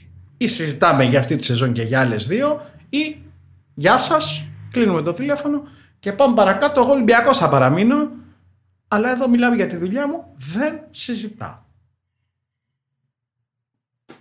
Ήταν για να το κλείσουμε το κομμάτι Μπαρτζόκας και ο Ολυμπιακός. Η αίσθηση που μου δίνει ήταν το τέλειο timing για τον Ολυμπιακό, το τέλειο timing για τον Μπαρτζόκα, και αυτό είναι που με κάνει αισιόδοξο για να απαντήσω εγώ πρώτος στο αισιόδοξος ή απεσιόδοξος για τον Ολυμπιακό, για τη χρονιά ή για τις δύο χρονιές του Ολυμπιακού που έρχονται, πάντα με δεδομένο ότι μιλάμε για την έκτη αγωνιστική. Ας μιλήσουμε για το τι έχουμε μπροστά μας. Το χρόνο είναι μακρινό. Εννοώ ότι με βάση το πρόσωπο που βλέπω μια ομάδα η οποία μη τι άλλο έχει ένα πλάνο πολύ συγκεκριμένο, παίζει ένα μπάσκετ πολύ συγκεκριμένο, διότι το κόλλημά μου ο Γιώργος δεν το ξέρει, πιθανώς εσύ το ξέρεις Γιάννη πολύ καλά, το δικό μου το κόλλημα δεν είναι παίζουμε ωραίο μπάσκετ, αλλά παίζουμε μπάσκετ. Αρχή, μέση και τέλος. Α, ωραίος είσαι εσύ, είσαι δικός μου.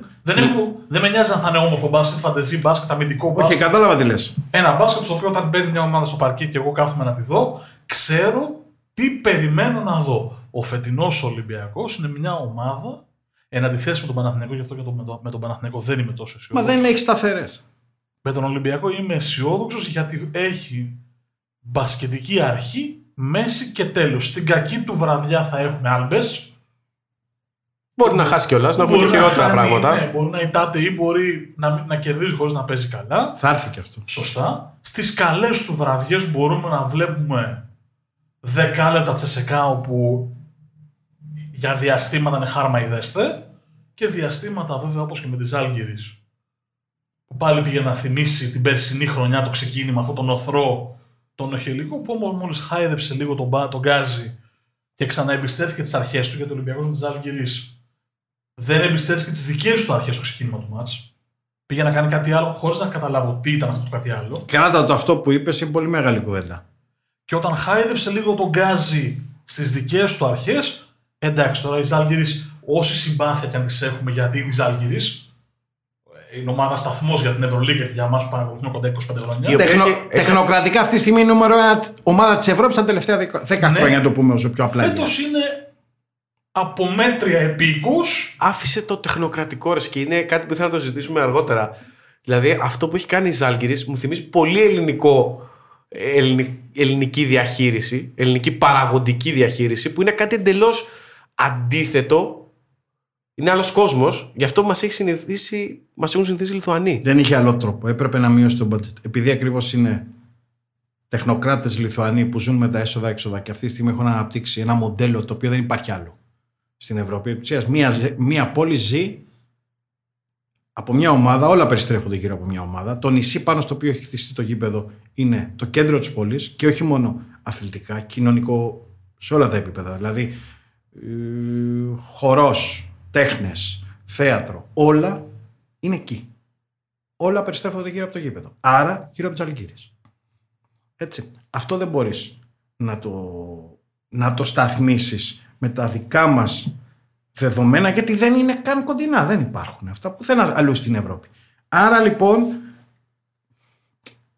αν υπάρχει μια ομάδα η οποία επλήγησε περισσότερο σε σχέση με οποιαδήποτε άλλη την υπόθεση COVID με τα έσοδα, τα χαμένα κτλ., είναι η Ζαλγκίρις, η οποία ακριβώς επειδή ζει με τα έσοδα-έξοδα, μόλις βγήκαν τα εισιτήρια, οι χορηγίες κτλ., ανακάλυψε ένα καινούριο κόσμο. Και Μακάμπι ένα βαθμό. Και η Άλμπα, όχι όμως στο βαθμό της Ζαλγκίρις. Η Ζαλγκίρις είναι με διαφορά σε αυτό το κομμάτι. Η ομάδα που επλήγησε περισσότερο από οποιαδήποτε άλλη. Εγώ πιστεύω πάντως θα την δράσει. Όχι φέτος. Φέτος μου μοιάζει η χρονιά χαμένη. Ακριβώς επειδή έχει βάσεις, του χρόνου πιστεύω ότι θα το στρώσει λίγο. Μου άρεσε όμως αυτό το οποίο είπες πριν και θα μου επιτρέψεις να το πάρω ως βάση για αυτό το οποίο συζητάμε για τον Ολυμπιακό. Να προσθέσουμε άλλη μια παράμετρο και να το κλείσουμε, εν πάση περιπτώσει, εκτός αν θέλετε να εστιάσουμε και σε κάτι άλλο όσον αφορά το μάτι του Γιώργου Μπαρτζόκα. Ο Ολυμπιακός πάει με τον πολύ δύσκολο τρόπο να επιβληθεί. Ο Ολυμπιακός παίζει ένα μπάσκετ το οποίο θα προσπαθήσω να το εξηγήσω όσο πιο απλά γίνεται.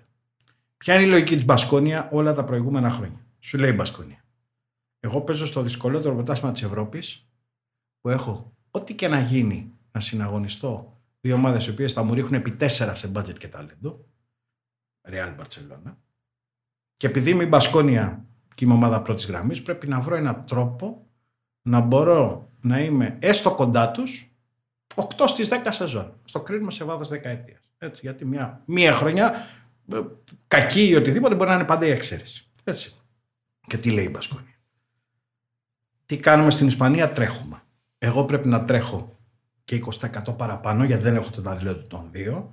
Πρέπει να δέρνω στάνταρ 20% παραπάνω, γιατί δεν έχω το ταλέντο των δύο. Και πρέπει, αφού πάλι δεν έχω το ταλέντο και τις λύσεις, πνευματικά, όσον αφορά τις αντιδράσεις, τακτικά κτλ., να είμαι 20% πάνω από αυτούς. Δεν γίνεται, γιατί οι παίκτες αυτοί που θα επιλέξεις έχουν περιορισμό. Να είμαι τουλάχιστον κοντά στα δικά τους στάνταρ, που και πάλι μια υπέρβαση, γιατί χωρίς να έχω τα εργαλεία τους θα έχω ένα αντίστοιχο αποτέλεσμα όσον αφορά την τακτική κτλ. Ο Ολυμπιακός είναι στη βάση της Μπασκόνια και ακόμα περισσότερο. Γιατί δεν έχει να συναγωνιστεί δύο βουνά που να τον υποχρεώνει αυτή η λογική να πάει σε μια τέτοια προσέγγιση. Αυτός είναι το βουνό στην Ελλάδα, αυτός και ο Παναθηναϊκός. Αλλά αυτό το κάνει σε επίπεδο Ευρωλίγκας και λέει: τι θέλω να ξαναγίνω ομάδα πρώτης γραμμής. Τι έχω να αντιμετωπίσω? 5-6 πορτοφόλια τα οποία είναι επί 5 σε σχέση με μένα και. Το σημαντικότερο δεν είναι μόνο ότι είναι 5-6, έχουν βάσεις, έχουν σταθερές. Αναλύεται εδώ και μια δεκαετία. Ρεάλ δεν έχει αλλάξει τίποτα. Η Τσεσκά έκανε ένα μικρό μετασχηματισμό, είδες πόσο εύκολα πέρασε την εποχή του Ιτούδη. Απλά πράγματα. Και εδώ αναδείχθηκε βεβαίως και η προσωπικότητα του Ιτούδη και η ικανότητα τους σε όλα τα επίπεδα και σαν προπονητής και σαν GM, σαν τα πάντα. Κλείνει η παράδοση. Εκτός από τους κλασικούς, έχουμε και την Αρμάνι να εμφανίζεται με σύνα δεύτερη χρονιά, τρίτη χρονιά πλέον. Η ίδια λογική και παραπάνω λεφτά από μένα, έτσι. Και πρόγραμμα. Πώς θα τους συναγωνιστώ, αφού στα 2 από τα 3 βασικά είμαι μείον σε σχέση με 6 ομάδες πλέον, όχι με 3 ή 4. Άρα πρέπει να ακολουθήσω τη λογική Μπασκόνια. Θα πάω στο όριο και θα πάω να παίξω ένα μπάσκετ το οποίο μπορεί να εμπεριέχει ρίσκο, αλλά μου δίνει τη δυνατότητα να καλύψω σε ένα βαθμό τουλάχιστον το handicap που έχω στάνταρ σε 2 από τους 3 βασικούς παράγοντες. Αυτό όμως, αν το δεις ανάποδα, έχει ένα ρίσκο το οποίο με βάση την λογική μπορεί να σε οδηγήσει κάποια στιγμή να αμφισβητείς τον εαυτό σου. Γιατί το λέω? Τι κάνει ο Ολυμπιακός? Θα το πω όσο πιο απλά μπορώ. Πιέζει την μπάλα με έναν τρόπο που καμία ομάδα δεν το έχει κάνει την τελευταία δεκαετία στην Ευρώπη. Ξέρουμε ότι αυτά τα overplay, η πίεση του χειριστή στο πρώτο επίπεδο, μπορούμε να το δούμε, ξέρω εγώ, για 10 λεπτά με αυτή την ένταση. Ο Ολυμπιακός πάνω το κάνει 20. Το λέω, κατάλαβες, σχηματικά. Και μετά δεν του αρκεί αυτό. Σε δεύτερο χρόνο παίζει Μία άμυνα τόσο σύνθετη, με deny στο low post 9 στις 10, με deny στο high post. Δηλαδή επί της ουσίας παίρνει ρίσκα που αν δεν έχει την ένταση και τη συγκέντρωση, όταν θα προσπαθείς να εφαρμόσεις αυτές τις αρχές χωρίς να έχεις τα βασικά, το γήπεδο θα μοιάζει διπλάσιο για τον αντίπαλο. Έτσι, πιέζεις την μπάλα, άρα ανεβαίνεις ψηλά, άρα η απόσταση το πόσο πιο εύκολα, πόσο πιο απλά γίνεται από το χειριστή στο σέντερ είναι 8 μέτρα, έτσι. Όταν θα πιέσει ο χειριστής, σου κλείνει τις μισές γωνίες πας, άρα από τα 8 μέτρα βλέπεις τα 3. Όταν θα μείνεις όμως στα 8 μέτρα να πιέζεις χωρίς την ένταση, τα 8 γίνεται 18. Ό,τι έχει πει ο Γιώργος είναι από το 8ο λεπτό του μάτς στη Μόσχα μέχρι σχεδόν το 22ο. Αυτό έχει, δηλαδή αυτό το πράγμα έχει πάθει ο Ολυμπιακός στη Μόσχα. Γιατί σε κάνει πιο γρήγορη, πιο δυνατή.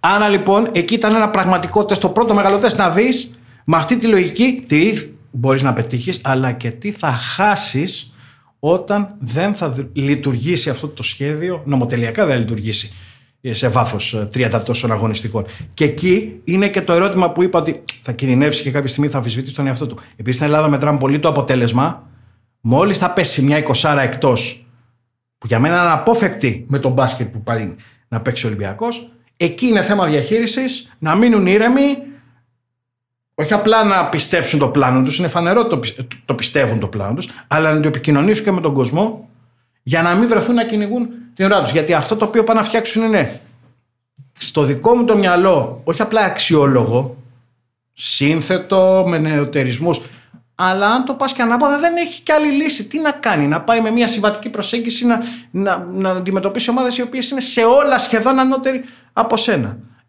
Θέλει όμως εκεί στις στραβές λίγη ειδική διαχείριση και λίγη τύχη, ας πούμε. Το καλό ξέρεις ποιο είναι, ότι έχοντας δει κάποια πράγματα τα προηγούμενα 2 χρόνια, 3 θα πω εγώ, ο κόσμος έχει αποκτήσει μια σχετική υπομονή. Ναι. Γιατί έχει δει τα χειρότερα. Σωστό. Και τώρα έχει μπει σε μια διαφορετική κατάσταση. Επέτρεψέ μου να πω 2 πράγματα πολύ γρήγορα. Εδώ και κάμποση ώρα ακούω τον Γιώργο να αναλύει, ιδίως το παιχνίδι στη Μόσχα, αυτό που συζητάμε δηλαδή, και χασκογελάω σαν μπεδαρέλη. Και χασκογελάω για έναν πάρα πολύ απλό λόγο. Διότι το μάτς στη Μόσχα, βλέποντας το, στο κεφάλι μου το πλάνο του Μπαρτζόκα ήταν πολύ ξεκάθαρο. Και ήταν και ξεκάθαρο ότι ήθελε να χτυπήσει και την Τσεσκά στις δυνάμεις. Δηλαδή ότι, ότι είχε διαβάσει ότι ο κότσου του αναγκαστικά θα πρέπει να πάει με το βασικό rotation 27, 28, 30 λεπτά. Ενδεικτικά να πω Σβέντ 14 λεπτά, Μπολομπόι 17, Κλάιμπερ 17 στο πρώτο ημίχρονο του παιχνιδιού. Ναι, ναι. Αλλά δεν το κάνει, ενώ θα μπορούσε να το. Και αυτό έλεγα, αυτό που ήταν ακατανόητο σε εκείνο το παιχνίδι. Ενώ θα μπορούσε να κρατήσει και ο ίδιος το πρώτο του rotation στο παιχνίδι, στην ουσία να παίξει καθρέφτη στο ρόστερ. Δεν μπορεί να το κάνει. Να αντιπαραβάλλει δηλαδή τους βασικούς τους και όποιος αντέξει. Ο coach Μπαρτζόκας, και μου το εξηγεί τώρα ο Γιώργος, και μάλλον αν έχω καταλάβει σωστά αυτό είναι, εμπιστεύεται το ρημαδιασμένο το πλάνο του που έχει στο κεφάλι του το καλοκαίρι, ότι εμείς έτσι θα παίζουμε, αυτοί θα είμαστε, είτε απέναντι είναι ο Κλάιμπερ 40 λεπτά, είτε είναι απέναντι ο Κλάιμπερ 25 λεπτά. Επίσης, ως συνέχεια της σκέψης σου, θα σου πω το εξής. Πας να παίξεις με την Τσεσκά στη λογική που προσπαθούμε να εξηγήσουμε, αυτή είναι η λογική του Ολυμπιακού, με ρίσκα, με πίεση κτλ. Εδώ έχεις πρώτα απ' όλα το πρώτο πραγματικό τεστ εκτός έδρας με μια ομάδα που παίζει παραπλήσιο μπάσκετ με σένα, γιατί η Μπαρτσελόνα παίζει άλλο μπάσκετ. Μπάσκετ στόχευσης σε άλλο ρυθμό. Έτσι, η Τσεσκά είναι ομάδα έντασης και ταχύτητας, η οποία θέλει να διαβάζει τα πάντα στο παρκέ, δηλαδή να συνδυάσει τα δύο, τα οποία θεωρητικά είναι τερόκλητα. Η Τσεσκά όμως αυτό το κάνει με κλειστά μάτια εδώ και χρόνια. Τι έχει κάνει ο Ιτούδης, γι' αυτό λέω ότι έχει κάνει νεωτερισμούς και έχει εξελίξει τον μπάσκετ. Και επί της ουσίας δεν είναι μόνο ένας προπονητής ο οποίος κρατάει ψηλά τη σημαία σε επίπεδο Ευρωλίγκας, αλλά έχει βάλει και τη σφραγίδα τους στην εξέλιξη του αθλήματος, τουλάχιστον στο επίπεδο της Ευρωλίγκας. Για να σου δώσω έτσι, όσο να δώσω λίγο σκακιστικά, είναι από τους σκακιστές και τους grand meter που είναι 4, 5, 6 κινήσεις μπροστά από οτιδήποτε συμβαίνει στο παρκέ. Αυτό είναι της ΣΕΚΑ τελευταία. Ακριβώς. Και δεν κάνει και εκτόσεις στο θέμα της ταχύτητας. Δηλαδή, σου λέει: εγώ θα παίζω σε full ένταση, σε full ρυθμό. Μάθε να διαβάζεις με το αυτοκίνητο να τρέχει με 200 χιλιόμετρα. Δεν με νοιάζει. Απογορεύει να πατήσεις φρένο για να δεις τι γίνεται. Θέλω διάβασμα σε αυτόν τον ρυθμό. Εκεί λοιπόν ο Ολυμπιακός μπήκε σε αχαρτογράφητα νερά για αυτόν. Γιατί υπάρχει και ένας άλλος παράγοντας. Σου λέει, εκτίμησή μου, σου λέει ο Μπαρτζόκας. Ωραία. Πάω να παίξω την Τσεσκά στο μπάσκετ της, ένταση, σωματικές επαφές, διάβασμα σε top ρυθμό 80 κατοχών και πάμε να δούμε τα κουκιά ένας εναντίον ενός τι γίνεται. Μόνο στο ζευγάρι Σβέντ Walkup σωματοδομικά και σε επίπεδο ενέργειας υπάρχει ισορροπία. Σε όλα τα άλλα τα προσωπικά ζευγαρώματα, ματσαρίσματα, η Τσεσκά 30% επάνω σε μέγεθη. Δηλαδή αθλητικά ο Παπαπέτρου που είναι για τα στράτητα του Ολυμπιακού εξωπραγματικός, έτσι. Τι είναι μπροστά στον Κλάιμπερ αθλητικά? Για πες μου. Φτάνει πόσο, πού? Στο 70% του Κλάιμπερ. Είναι... Μη λέω και πολλά. Στο μάτς της Μόσχας ο Κλάιμπερ ήταν... Μα αυτός είναι ο Κλάιμπερ.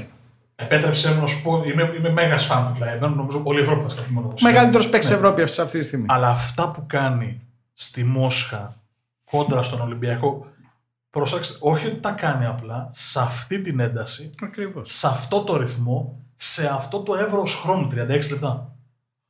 Είναι... Στην ουσία συγκινητικό, είναι πίνακα ζωγραφική. Ποιον αφήνεις λοιπόν 36 λεπτά μέσα στο παρκέ από την πλευρά του Ολυμπιακού για να παίξει ένα μπάσκετ παρόμοιων απαιτήσεων σε ένταση και διάβασμα και ο οποίος την ίδια στιγμή αυτά πρέπει να τα κάνει απέναντι σε έναν τύπο ο οποίος είναι βιονικός. Έχει λοιπόν και αυτό το πρόβλημα να διαχειριστεί ο Μπαρτζόκας. Ότι δεν του βγαίνουν οι ανάσεις, δεν βγαίνουν οι δυνάμεις. Σε όλες τις θέσεις Τσεσκά είναι ανώτεροι και σωματικά, συνολικά αθλητικά. Και εσύ δεν μπορείς να κάνεις έκπτωση γιατί πρέπει να παίξεις αυτό το μπάσκετ υψηλής έντασης και ακρίβειας, με πίεση στην μπάλα, με δεινάει, με. Εκεί λοιπόν στη λογική αυτή βεβαίως παίρνει κάποια ρίσκα και θα τα πάρει τα ρίσκα. Τι θα κάνει? Και αν θες λοιπόν, γιατί ξέρω που θα καταλήξουμε, το περίφημο δεύτερο rotation. Αν θες να συζητήσουμε τι μπορεί να έχει γίνει λάθος, πάλι μέσα από το πρίσμα που λέμε, δεν υπάρχει λάθος. Προσπαθείς σε χαρτογράφητα νερά να βρει ένα modus operandi. Το ερώτημα δεν είναι γιατί δεν έπαιξε καθόλου στο μυαλό μου, Ντόρση, στο δεύτερο δεκάλεπτο. Το ερώτημα είναι γιατί έμεινε 10 λεπτά στο παρκέ στο πρώτο. Όταν ξέρεις ότι το ζητούμενο είναι στο τέλος, από το 35 και μετά, να μην έχεις σκάσει. Εδώ θα σου πω ότι προσπαθώντας να μπω στο μυαλό του Μπαρτζόκα, βλέποντας τον Ντόρση σε αυτή την ημιάγρια κατάσταση που τον βοήθησε το πλάνο του Ολυμπιακού να βρεθεί σε ημιάγρια κατάσταση, γιατί ο φαουλ δεν του φαίνεται, του φαίνεται μόνο στα κράτη στο φάνταση πόσο πολύτιμος είναι. Βέβαια, κερδισμένα φαουλ πάσες. Αλλά ο τρόπος που παίζει από μέσα προς τα έξω είναι ιδανικός. Του έχει ανοίξει τόσο πολύ το χώρο του Ντόρζου που νομίζω ότι ο κόουτς Μπαρτζόκας, εντός εισαγωγικών και αν θα μου το επιτρέψεις, παρασύρεται από το ρυθμό του Ολυμπιακού εκείνη τη στιγμή και σου λέει 25-15 είμαστε τώρα, να παίξουμε και δύο άμυνες, να μείνουμε εκεί, να πάμε 30-18 δεκάλεπτο και μετά να τραβήξω το δεύτερο ρωτήσω και δεν πειράζει, θα το κρατήσω το μάτς μετά να πάμε στο even. Και κάνει τις δυο σαχλαμάρες στον ευνηδιασμό που πετάνε τις μπάλες, γιατί παρασύρθηκαν και αυτοί από το ρυθμό τους παίκτες του Ολυμπιακού. Πετάνε δυο μπάλες στο κενό, η Τσεσκά τη λέμε αρκούδα, αλλά τη λέμε αρκούδα όχι μόνο γιατί είναι μια ομάδα λόγω προέλευσης Ρωσία, αλλά είναι μια ομάδα που αν σε πετύχει αδύναμο θα σου δώσει μια δαγκονιά στο λαιμό και τη ρίξει νοκάουτ. Δύο σουτ. Το 25-15 γίνεται 25-20, έχει πάρει ρυθμό, έχει ρολάρει μηχανή, μπαίνει το δεύτερο rotation, στραβώνει όλο το πλάνο και δεν είναι και τυχαίο ότι ο Ολυμπιακός το γυρίζει το μάτς όταν στο 27-28 τραβάει τον Κλάιμπερν έξω, στην ουσία... Στα δύο λεπτά που είναι ο Κλάιμπερν έξω. Ναι, 27-28 τον τραβάει έξω για πρώτη φορά για να πάρει πραγματικές ανάσες ο Κλάιμπερν. Ο Ολυμπιακός μυρίζεται αίμα, ανοίγει το γήπεδο και γυρίζει 17 πόντους μέσα σε 2,5 λεπτά. Αυτό δεν το είδαμε και για να το κλείσω το κομμάτι, γιατί το υπεραναλύσαμε νομίζω ίσως. Διάβασα πάρα πολλά για τον Ολυμπιακό στη Μόσχα, αλλά αυτός διαχείριση. Εάν φτάνει ο Ολυμπιακός να χάνει 5 πόντους στη Μόσχα, 6 πόντους στη Μόσχα, σε αυτό το ρυθμό που έπαιξε, μάλλον καλά αρμενίζει. Έως πολύ καλά. Μάλλον καλά. Είναι μάτσο ρώσιμο. Δεν θα πω ότι το υπεραναλύσαμε, γιατί έχει δώσει πράγματα και σκηνές από τα προσεχώς στα ενδότερα της σεζόν, όταν θα αρχίσουν να μετράει πολύ και το αποτέλεσμα και θα μετράμε ποιοι είμαστε. Έτσι. Γιατί θα πλησιάζουν τα play-offs. Εγώ θα κλείσω το κομμάτι αυτό με την Τσεσκά και γενικά τον τρόπο παιχνιδιού, τον ιδιαίτερο του Ολυμπιακού, λέγοντας το εξής. Παίρνοντας ως σημείο αναφοράς τη σκέψη σου και την ανάλυση σου. Αφού στραβώνει λοιπόν το δεύτερο rotation, ο Ολυμπιακός πολύ χοντρικά έτσι και λίγο απλουστευμένα. Στο 16-17, 3-4 λεπτά πριν τελειώσει το ημίχρονο, βρίσκεται μπροστά σε ένα βουνό. Σε ένα δίλημμα το οποίο λέει το εξής. Μου στράβωσε το δεύτερο rotation και καλούμε να ξαναβάλω τους βασικούς. Γιατί με μια πρώτη ανάγνωση, ό,τι έχθησα στο πρώτο δεκάλεπτο, μου το πήρε πίσω στη Τσεσκά στη μειωστή και πολύ πιο γρήγορα. Και πολύ πιο εύκολα. Και εύκολα. Και λέει η δεύτερη σκέψη. Μπράβο. Θα ξαναφέρω το πρώτο rotation. Στο 35 λοιπόν για την Τσεσκά δεν μπορεί να την κερδίσει 10 πόντους. Υπολογίζεις θα πάνε να δώσει την τέρμη μέχρι το τέλος την καλύτερη. Στο 35 αν ξαναβάλω το πρώτο rotation τώρα θα έχουν μείνει δυνάμεις να κοντράρω μια ομάδα που είναι ανώτερη μου σε όλα. Τακτικά, χημεία, βάθος είναι περισσότερα χρόνια μαζί, ταλέντο και αθλητική ικανότητα. Και εκεί ο Μπαρτζόκας λέει μπράβο, θα πάρω το ρίσκο, θα κρατήσω δυνάμεις για μετά. Και αυτό το θα κρατήσω δυνάμεις μεταφράζεται έτσι απλουστευμένα. Ντόρση κάτσε και τα 10 λεπτά στον πάγκο, γιατί θέλω στο 35 να έχω 6 παίχτες, με 5 δεν γίνεται, που να έχουν ξεκάθαρα το απόθυμα ενέργειας που απαιτείται για να παίξω με αυτή την υπερομάδα. Και στην πραγματικότητα ο Ολυμπιακός το χάνει το μάτς για ένα σουτ. Δηλαδή στο 32, το 66-63 βγαίνει ένα σουτ στο Βεζένκοφ 45 μοίρες δεξιά, το οποίο είναι εύκολο σουτ για την κλάση του Βεζένκοφ. Και για να το πόσο πιο λαϊκά μπορώ, τον φτύνει η μπάλα. Δηλαδή είναι αυτό που λέμε ότι αν να τη ρουφήξει μέσα την μπάλα, θα τη ρουφήξει το πέρα. Και αλλάζει και ψυχολογία εκεί μετά. Αν δεν θέλει να τη ρουφήξει, θα κάνει αυτού και θα την πετάξει έξω. Βγάζει το σουτ και αντί να γίνει 66 όλα, έχει μείνει στατικός Ολυμπιακός γιατί βλέπει το σουτ. Καλή νύχτα. Μετά, αν θυμάμαι καλά, τρώει ένα transition ή κερδίζουν βολές. Νομίζω ότι είναι 68-63 σίγουρα, απλά δεν θυμάμαι πώς. Τι θυμάμαι τη φάση. Γιατί τόσο τη θυμάσαι αυτή τη φάση? Γιατί στο μυαλό μου είναι ότι αυτή η φάση σε ένα μάτς τέτοιων λεπτομεριών, γιατί μπορεί να έχει πολύ μεγάλες αποστάσεις και μεγάλες διαφορές στο μάτς, αλλά μάτς λεπτομεριών ήταν στο τέλος της ημέρας. Βέβαια. Αυτές οι λεπτομέρειες, το ένα σου, το goal foul του Κλάιμπερ. Ή το τέταρτο, το πέμπτο foul του Walkup. Ένα χαμένο rebound. Ναι, που του κάνει τον goal foul από τον αγώνα προς το τέλος. Δηλαδή, που δεν παίρνει αυτό το shoot. 200 φορές το μάτι, το κάνει, το ξαναβάλει. Στην ουσία της στέλνει την μπάλα από το στέρνο. Ναι, τα πόδια είναι μπροστά, δεν έχει ισορροπία. Και την κάνει goal foul. Θέλω να πω ότι λεπτομέρειες λεπτομεριών. Αν ο Ολυμπιακός ή ο Παναθηναϊκός αντιστοίχως, γιατί να το πιάσουμε εκεί που πρέπει, χάνουν τέτοια παιχνίδια.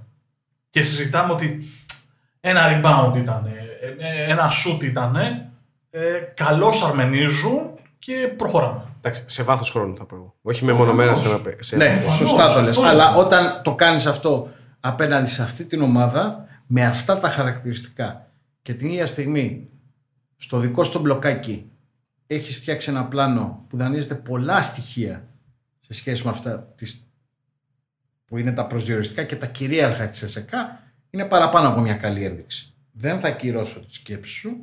Θέλουμε αυτό να το δούμε τουλάχιστον στο τέλος του πρώτου γύρου, να έχει γίνει επαρκώς και σε άλλες 2-3 περιπτώσεις εκτός έδρας. Αλλά οι πρώτες ενδείξεις, επειδή ακριβώς μιλάμε για αυτή την ομάδα της ΕΣΕΚΑ, με αυτά τα ιδιαίτερα χαρακτηριστικά, είναι αισιόδοξες. Είναι ακριβώς αντίθετο δηλαδή το σενάριο και το σκηνικό σε σχέση με την πρώτη αντίδραση του κοινού. Πόπο, τι χαζομάρες, κάναμε δικό μας μάτς, λίγο καλύτερα να το είχαμε πάρει. Όχι, δεν είναι έτσι. Και στον Ολυμπιακό, για να τον κλείσουμε, όταν μπουν τα εκτός έδρας πρέπει, θα τον ζυγίσουμε πολύ περισσότερο. Και αυτό σωστό. Δηλαδή όταν θα πρέπει να πάει στο Βερολίνο, στο Αστρομπάλ, στο Μόναχο, εντάξει, το Μόναχο είναι even, γιατί... Λέγαμε για την Bayern ότι δεν είναι καλή και με το που μπήκε ο Λούσιτς και λίγο ρόλαρα, η Bayern ξανά έγινε κανονική ομάδα επίπεδου οκτάδας. Εγώ θα πω ότι η έκπληξη και η διαφορά της Bayern, για να πιάσουμε λίγο και το κομμάτι αυτό, είναι ο Walden, ο οποίος έφυγε από την Ερυθράστρα με όχι και τόσο καλή εικόνα και βλέπω ότι στη μηχανή των Βαβαρών λειτουργεί διαφορετικά και είναι πολύ πιο αποδοτικός και πιο ουσιαστικός. Συμφωνώ σε αυτό που λες. Δεν είμαι φαν αυτού του τύπου των παικτών. Χρειάζεσαι όμως τέτοιο παίκτη. Ακριβώς. Και λειτουργεί ιδανικά στο μοντέλο της Bayern. Μια και πιάσαμε την Bayern, εγώ λέω ότι πάρα πολύ σημαντικό και πάρα πολύ σωστό, ο Κλάιμπερ είναι το καλύτερο τριάρι στην Ευρώπη. Καλύτερος παίκτης στην Ευρώπη. Ίσως, ναι, σβηστά, αλλά αν έπρεπε να βρω τα επόμενα τριάρια. Έχω μια συμπάθεια στο Σερβάκι, είναι το παιδί, ο Λούσιτς είναι... Απλά είναι 30. Ναι, ήταν 30. Okay. Η πρόοδος του είναι ξεκάθαρη. Κάνει από πράγματα που δεν πάρουν. Από ένα παίκτη αδύναμη τη πλευράς ήταν τώρα στην ουσία. Σωστό. Έτσι. Ψευτοχειριστής. Και έχει γίνει ένας πλήρης πλαϊνός. Εντάξει, δεν θα πω ότι λειτουργεί σαν τον Παπαπέτρου με την μπάλα στα χέρια, γιατί ο Παπαπέτρου αυτή τη στιγμή έχει και το efficiency. Είναι τέταρτος καλύτερος παίκτης στη δημιουργία, στο pick and roll στους συντελεστές και την ίδια στιγμή στο ISO στο low post. Δηλαδή έχει διπλή ανάγνωση στο επιθετικό του παιχνίδι. Αλλά ο Λούτσις αυτή τη στιγμή συνολικά είναι μισός καλοπατάκι πιο πάνω από τον Ιωάννη. Θα μου επιτρέψεις να διαφωνήσω. Στο συνολικό, ο Ιωάννης είναι και καλύτερος αμυντικός. Ο Ιωάννης είναι πολύ καλύτερος αμυντικός. Δηλαδή, ο Ρούσιτς κλέβει και λίγο στην άμυνα για να έχει ενέργεια μπροστά. Είναι υποχρεωμένος όμως να το κάνει. Συμφωνώ. Γιατί και το μπάσκετ που παίζει ο Τρινκέρι έχει πάρα πολλές απαιτήσεις. Και αν δεν κλέψει, κινδυνεύει στο τέλος. Και εγώ με Ιωάννη είμαι ξεκάθαρα. Θεωρώ ότι είναι παίκτης πολύ ψηλών προδιαγραφών. Απλά λέω ότι αυτή τη στιγμή είναι ένα τσικ πιο πάνω. Ο άλλος είναι πιο παγιωμένος. Και μόνο που οδήγησε την ομάδα του πέρσι υπό αυτές τις συνθήκες στην οκτάδα. Και δύο σουτ μακριά από το Final Four. Τον βάζει στο διάγραμμα, στην εξελικτική διαδικασία, λίγο πάνω από τον Ιωάννη. Ωραία, να το επαναπροσδιορίσω. Δεν είναι ότι είναι πληρέστερος, ας πούμε. Είναι οι συγκυρίες και ίσως η πορεία αυτή τη στιγμή. Έχει τον τρόπο ο Ιωάννης, είναι και 4 χρόνια νεότερος, να τον ξεπεράσει. Συμφωνώ απολύτως. Για να κλείσουμε λίγο το κομμάτι της Ευρωλίγκα. Επειδή λίγο πολύ αναφερθήκαμε και στους υπόλοιπους μυστήρες μέσα στην κουβέντα μας, δεν έχουμε αναφερθεί καθόλου στο κεφάλαιο Φενέρ. Για το οποίο και τι να πούμε, έχω πάρα πολλές ενστάσεις, όπως και όλος ο κόσμος. Συγγνώμη, γελάω, αλλά αυτό έτσι όπως το θέτεις είναι ακριβώς. Δηλαδή δεν χρειάζεται να πούμε κάτι άλλο. Και τι να πεις για αυτό το πράγμα. Ρε παιδιά, το λέγαμε χιουμοριστικά τώρα πριν από μια ώρα. Ήμασταν στην εκπομπή στην Κιμπέτ και είχαμε τον Νίκο Παπαδογιάννη καλεσμένο, ο οποίος σας έχει κάνει και την τιμή από ό,τι ξέρω και ήταν εδώ πέρα, στα λιμέρια σας, στη θέση που βρίσκομαι εγώ. Στη Γιάφκα, έχει τώρα στη Γιάφκα, ναι. Και κάποια στιγμή φτάνουμε στο θέμα της Φενέρ και δεν μπορώ, δηλαδή τι να πω, και το προσεγγίζω χιουμοριστικά σε μια λογική ότι κοίταξε να δεις, έχεις τον Τζεραρντίνη, πες τον όπως θες, που είναι καταξιωμένος σε όλα τα επίπεδα και έχει ένα βιογραφικό. Που στην καλύτερη περίπτωση, ωραία, δεν θες να πεις ότι είναι εντυπωσιακό. Είναι πολύ πάνω από το μεσόρο, πολύ πάνω από τα στάνταρ του μέσου Ευρωπαίου GM. Πέρα από το γεγονός ότι έφτασε, ας πούμε, στο NBA. Και μόνο η δουλειά του εδώ, αυτά που έχει κάνει στην Ιταλία και μετά στη Φενέρ. Και παίρνει προπονητή τον Τζορτζεβιτς. Ευχαριστώ, Γιώργο. Μάλιστα. Ευχαριστώ πάρα πολύ. Όλο το κοινό νομίζω τον ευχαριστεί. Όλοι όσοι ακούνε ευχαριστούν. Σε 2-3 επεισόδια πριν να κάναμε το εισαγωγικό της Ευρωλίγκας, λέγαμε για τη Φενέρ και το συζητούσαμε ότι πάρα πολύ καλή Φενέρ. Το ρόστερ της είναι γεμάτο, έχει παίχτες. Με τον Τζορτζεβιτς, εάν μείνει μέχρι το τέλος. Και ξέρεις ποιο είναι το τρομερό της υπόθεσης, ότι βλέπεις τη Φενέρ και έχει χάσει και 4-5 μάτς στην τρίχα. Αλλά πώς τα έχει χάσει. Εγώ να σας το γυρίσω. Δηλαδή, δεν νοείται τώρα αυτό που έχει γίνει στο Άκα. Εγώ θα γυρίσω λίγο την κουβέντα. Είναι συγκλονιστικό, δηλαδή να χάνει η ομάδα αυτού του επίπεδου το μυαλό της. Γι' αυτό συνέβη. Στα τελευταία 15 δευτερόλεπτα κάνεις δύο αντιαθλητικά, τα οποία είναι μας. Δηλαδή, όποιος δεν θέλετε κουβέντα, γιατί τα διαβάζω. Τώρα κάνω ό,τι διαβάσαμε στο Twitter του πώς γίνεται να δώσεις δύο αντιαθλητικά φάουλ στα 15 δευτερόλεπτα. Μα ήταν αντιαθλητικά. Μα δεν μπορείς να μην τα δώσεις. Κάνουμε τώρα. Δηλαδή, δεν πάει. Αλλιώς ήταν, δόθηκαν και η Φενέρ βρέθηκε από το συν 4 ξαφνικά στο μείον 2. Και με ένα κίτρινο φύλλο αγώνας. Και ο γάτος έκανε οπερέτα, συγγνώμη που σε διακόπτω, χτίζοντας όλη αυτή τη λογική της αμφισβήτησης με το θέατρο 30 δευτερολέπτων ζητητές, να ζητάει τώρα instant, έτσι, replay σε μια ξεκάθαρη φάση που ο παίκτης το έχει κατεβάσει και τον νόμο για να είναι σίγουρος σε δεύτερο χρόνο ότι έχει κάνει αντιαθλητικό. Γιατί πες ότι ένα bump χωρίς να έχει πει μπάλα μέσα μπορεί να γίνει και κατά λάθος. Μα αφού ξέρεις, σε δεύτερο χρόνο πας και τον αποθείς. Και είσαι μπροστά, κύριε Τζορτζεβιτς. Είναι ξεκάθαρος ο κανονισμός, παιδιά. Δηλαδή, ο Τζορτζεβιτς, εγώ έχασα πάσα ιδέα. Να το θέσουμε σωστά. Ένας προπονητής επέδρου, για να τα λέμε όλα και να μην κάποιος μας ακούει και πρώτη φορά και να νομίζω ότι κονιορτοποιούμε ανθρώπους. Ο Τζορτζεβιτς προφανώς ένας προπονητής χι επίπεδου, υψηλού επίπεδου. Απλά αυτό που συζητάμε είναι ότι δεν είναι τόσο υψηλού επίπεδου ώστε να βρίσκεται στο τιμόνι μίας εκ των 6-7 καλύτερων ομάδων της Ευρώπης. Βαρέξω κι άλλα στη φωτιά, γιατί υπάρχει και η εικόνα της Φενέρ με τη Ρεάλ. Είναι άλλο μάτς. Σε σχέση με τα κομικοτραγικά, θα πω, στο ΟΑΚΑ, η Φενέρ με την Ούνιξ. Στραγκάλισε την αντίπαλό της. Ας την Ούνιξ, είναι πολύ χαμηλό επίπεδο. Κρατάμε αυτό με τη Ρεάλ. Να σου απαντήσω εγώ με τη Ρεάλ. Την Ούνιξ συμφωνώ με τον Γιώργο απολύτως. Να σου απαντήσω εγώ τι έγινε με τη Ρεάλ. Η Ρεάλ είναι μια ομάδα που για πρώτη φορά στη 12ετία Λάσο έχει βάλει στο rotation της τόσο κομβικούς παίχτες από το πρώτο λεπτό. Και μάλιστα σε θέσεις κλειδιά. Δηλαδή στα γκάρτα αυτή τη στιγμή δεν έχει καθαρό δημιουργό. Ο πιο καθαρός δημιουργός της Ρεάλ είναι ο Γιούρι, που στην πραγματικότητα είναι κόμπο, είναι ασπανούλης. Και οι δύο άσοι της στην πραγματικότητα είναι πρώτα scoring. Ο Ερτέλ, γιατί το μυαλό του έχει πάρει διαζύγιο με τη λογική, συγγνώμη για την έκφραση, όταν είναι να βάλεις πολλούς παράγοντες μαζί, το ταλέντο του είναι αμφισβήτητο. Έτσι. Αλλά όταν πρέπει να του πεις διαχείριση χρόνου, σε συνάρτηση με το ποιος είναι ζεστός, σε συνάρτηση με το τι κάνει ο αντίπαλος, εκεί καίγεται το μυαλό του, συγγνώμη για την υπερβολή, και λέει: ωραία, πολύ ωραία, μετά με την αλλαγή, εγώ θα κάνω μια τρίπλα και θα σουτάρω. Τώρα τα υπόλοιπα μην τα ψάχνουμε και πολύ. Μπα, μείνω εδώ 12 δευτερόλεπτα στον αντίπαλο, παρότι εγώ έπρεπε να του αφήσω δύο. Αλλά τώρα μην με βάζεις να σκέφτομαι τόσα πολλά μαζί. Στην αλλαγή θα τον κάνω γιογιό τον αμυντικό, οπότε ας μείνουμε σε αυτά που ξέρουμε. Αυτό όμως δεν είναι μπάσκετ Ρεάλ. Και ο Γκος είναι πολύ ποιοτικός παίκτης.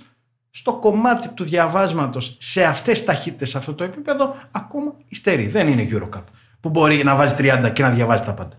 Και έχει να κάνει η Real, και θα το συζητήσουμε το Μάιο. Καλώς εχόντων, ανοίγω την πρόσκληση από τώρα να το ξανακουβεντιάσουμε στα play-off με τον Γιώργο.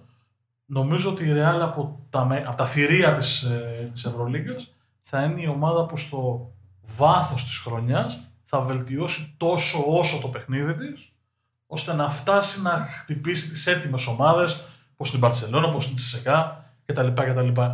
Μοιάζει ότι είναι και αυτή σε μια διαδικασία μαθητείας καινούριων πραγμάτων. Αλλά έχει τα εργαλεία. Έχει τη βάση, έχει τα 11 χρόνια με την ίδια νοοτροπία. Πάλι σε αυτά επιστρέφουμε. Αυτά από τα οποία ξεκινήσαμε. Και το ίδιο μπάσκετ. Ακριβώς. Δηλαδή η Ρεάλ, προσαρμόζοντας την κουβέντα μας σε αυτά τα οποία λέγαμε για τον Παναθηναϊκό, στην εκκίνηση της εκπομπής, έχει και το έμβλημα και το ειδικό βάρος και τους τίτλους και τους παιχταράδες, αλλά ακόμα κι αν κάτι από όλα αυτά στραβώσει, που στραβώσε πέρσι, έχασε δύο παίκτες βασικότατους μέσα σε σεζόν. Ποιος? Η Ρεάλ, έχασε τον Καμπάτσο και μετά σηκώθηκε και Φιοντέκ για να πάει να κάνει τη γλάστρα σε μια ομάδα που τον πήρε ο Κλαχώμα, απλά και μόνο να φτιάξει το salary cap. Αδιανόητα πράγματα. Και το Ράντολφ. Και το Ράντολφ θα ρωματίζει. Πολύ σωστά. Λοιπόν, συνέβησαν αυτά. Διασύρθηκε για τα δεδομένα της πέρσι και βλέπεις ότι πάει και ένα βήμα παραπέρα φέτος, να αλλάξει τα γκάρτ έπειτα από μια ιδιαίτερη σεζόν αποτυχημένη για τα στάνταρ της, και πάλι έχει τέτοιες βάσεις σε αυτά που κίνονται πίσω από την κουρτίνα και τέτοιες σταθερές που μπορεί να πατάει τα κουμπάκια και να τα φτιάχνει όλα σχεδόν εύκολα. Εδώ λοιπόν δεν μετράει ούτε η κλάση της, ούτε το έμβλημα, ούτε τα 50 τρόπαια, ούτε τίποτα. Μετράει η δουλειά του Λάσο και η εμπιστοσύνη που δείχνει η διοίκηση σε αυτό το πλάνο εδώ και 11 χρόνια. Αυτό που δεν έχει ο Παναθηναϊκός αυτή τη στιγμή, και αυτό το οποίο δεν είχε ο Ολυμπιακός σχεδόν για 2 χρόνια. Και για να το κλείσουμε για τη Ρεάλ, πρέπει να το ψάξω για να το πούμε σιγουριά, αλλά από μνήμης πιστεύω δεν λαθεύω. Δεν νομίζω ότι στην εποχή Λάσο έχει βάλει ποτέ 4-1 γρανάζια σε μία σεζόν, τα οποία να είναι βασικού rotation. Σε καμία περίπτωση. Bush, με 2 γκολ. Όχι. Με τι Γιαμπουσέλε. Ποτέ. Και ο Πουαριέ που είναι από πέρσι. Και ο Πουαριέ που είναι ένα μήνα κληροδότημα στο τέλος του. Δηλαδή 4-1. Ωραία, σε 2 γκάρ τώρα. 4-1 νομίζω ότι η εποχή Λάσο δεν το είχε ποτέ, ούτε στα πρώτα χρόνια που την έκτιζε. Καταρχάς δεν είχε ποτέ 2 παίκτες οι οποίοι θέλανε τόσο πολύ την μπάλα στα χέρια. Από την εποχή που, εν πάση περιπτώσει, έκανε μισό βήμα πίσω ο φυσικός ηγέτης αυτής της ομάδας, ο Σέρχιο Γιούλ, με τους τραυματισμούς. Μόνο αυτό είναι, στη θεωρία τουλάχιστον, μια μικρή αλλίωση των βασικών αρχών. Η Ρεάλ, ναι, παίζει μπάσκετ ρυθμού, μπάσκετ καλπασμού, αλλά έχει μάθει να διαβάζει τα πάντα. Τι λέγαμε πριν, η Τούδης, okay. Σε μια άλλη κλίμακα η Ρεάλ, αυτό κάνει. Μπάσκετ υψηλής ταχύτητας, αλλά με διάβασμα και συνεργασίες, σε μικρότερο βαθμό σχέση με τη ΣΕΚΑ, περισσότερος αυτοσχεδιασμός. Έτσι. Και αυτό καλείται τώρα να το υπηρετήσει με 2 παίκτες οι οποίοι οι βασικές αρχές του παιχνιδιού τους είναι: θα κάνω μισή τρίπλα παραπάνω. Ειδικά του Ερτέλ. Μισή. Επίοικηση. Ναι, εντάξει. Για Ερτέλ, ειδικά μισή τρίπλα. Ναι. Και ο Κώστο το ίδιο θέλει. Μισή τριπλά παραπάνω. Πολλά. Με νευρίασε πάλι. Και κάτι λίγα μαλλιά που του είχαν μείνει του Λάσο πρέπει να τα άφησε στη Ρωσία. Θα χάσει πολλά μέσα στη σεζόν γιατί είναι τέτοιο. Ήξερε όμως τι παίρνει. Ο Αρτέλ δεν είναι πρώτο εμφανιζόμενος. Δεν τον πήρε κατά λάθος ο Λάσο. Τον πήρε γιατί ήξερε ότι του κουμπώνει στο γρήγορο μπάσκετ που θέλει να παίξει και επειδή ο Λάσο. Εγώ έχω κάνει την κολοτούπα με τον Λάσο ούκο λίγες φορές και απολογούμε κάθε φορά που τον αναφέρω. Α, έλεγες κακά πράγματα για τον Λάσο. Καπέλας. Τον θεωρούσα μέτριο. Τον θεωρούσα τέλος πάντων χαμηλά στο υψηλό επίπεδο για να το δώσω όσο πιο κομψά μπορώ. Πάλι καλά που το παραδέχεσαι. Λιγότερα έλεγα τέλος πάντων. Το γιο του Βούξεβιτς φέτος τον είδες. Ναι. Αλλά έχω κάνει την κυβίστηση από το 16-17 και μετά την έχω κάνει ολοστρόγγυλη. Εντάξει. Και λέω ότι καταλαβαίνω ότι στο κεφάλι του έχει ακριβώς επειδή πήρε τον Γκος που είναι συγκεκριμένου τύπου παίχτης και θα του κάνει πιο πολλά scoring παιχνίδια και λιγότερα passing first. Ήθελε και ένα λίγο τρελό να του ανακατεύει τη σούπα στο γρήγορο παιχνίδι στο up-tempo, γιατί ο Γκος δεν είναι up-tempo. Όχι. Ενώ ο Ορτέλ είναι up-tempo, δηλαδή αν τον καλουπώσεις το και λίγο θα λαδώσει τη μηχανή και θα το πάει. Ο Ερτέλ δώσ' του επίθεση στα 6 δευτερόλεπτα και πάρει την ψυχή. Δεν χρειάζεται να σκέφτεται να μετράει πολλούς παράγοντες. Αυτό που λέμε πριν. Υπάρχουν, ξέρω εγώ, 7 συνιστώσεις. Ο Ερτέλ τα απλοποιεί όλα ή όταν ζορίζεται σε μία. Τι γίνεται με τον μπροστά, φέρε μου την αλλαγή. Θα του κάνω μισό βήμα πίσω, θα το βάλω στη μούρη. Αν έρθει βοήθεια, θα πασάρω γιατί ξέρω και θα το κάνω αυτό. Όταν όμως παραστεί ανάγκη. Τι θα πει παραστεί ανάγκη, όταν δεν μπορώ να σκοράρω. Αλλά αν το δεις ανάποδα, πάλι καταλήγουμε στο πόσο εμπιστεύεται το σύστημα. Γιατί για να εντάξει αυτούς τους παίκτες οι οποίοι θεωρητικά είναι δύο ετερόκλητα στοιχεία και αυτό που έχει χτίσει, πώς θα τα φέρεις στα ίσα. Λόγω της δομικής επάρκειας της ομάδας του. Αυτό το οποίο πίστεψε και ο Ιτούδης με το Mike James και δεν του βγήκε.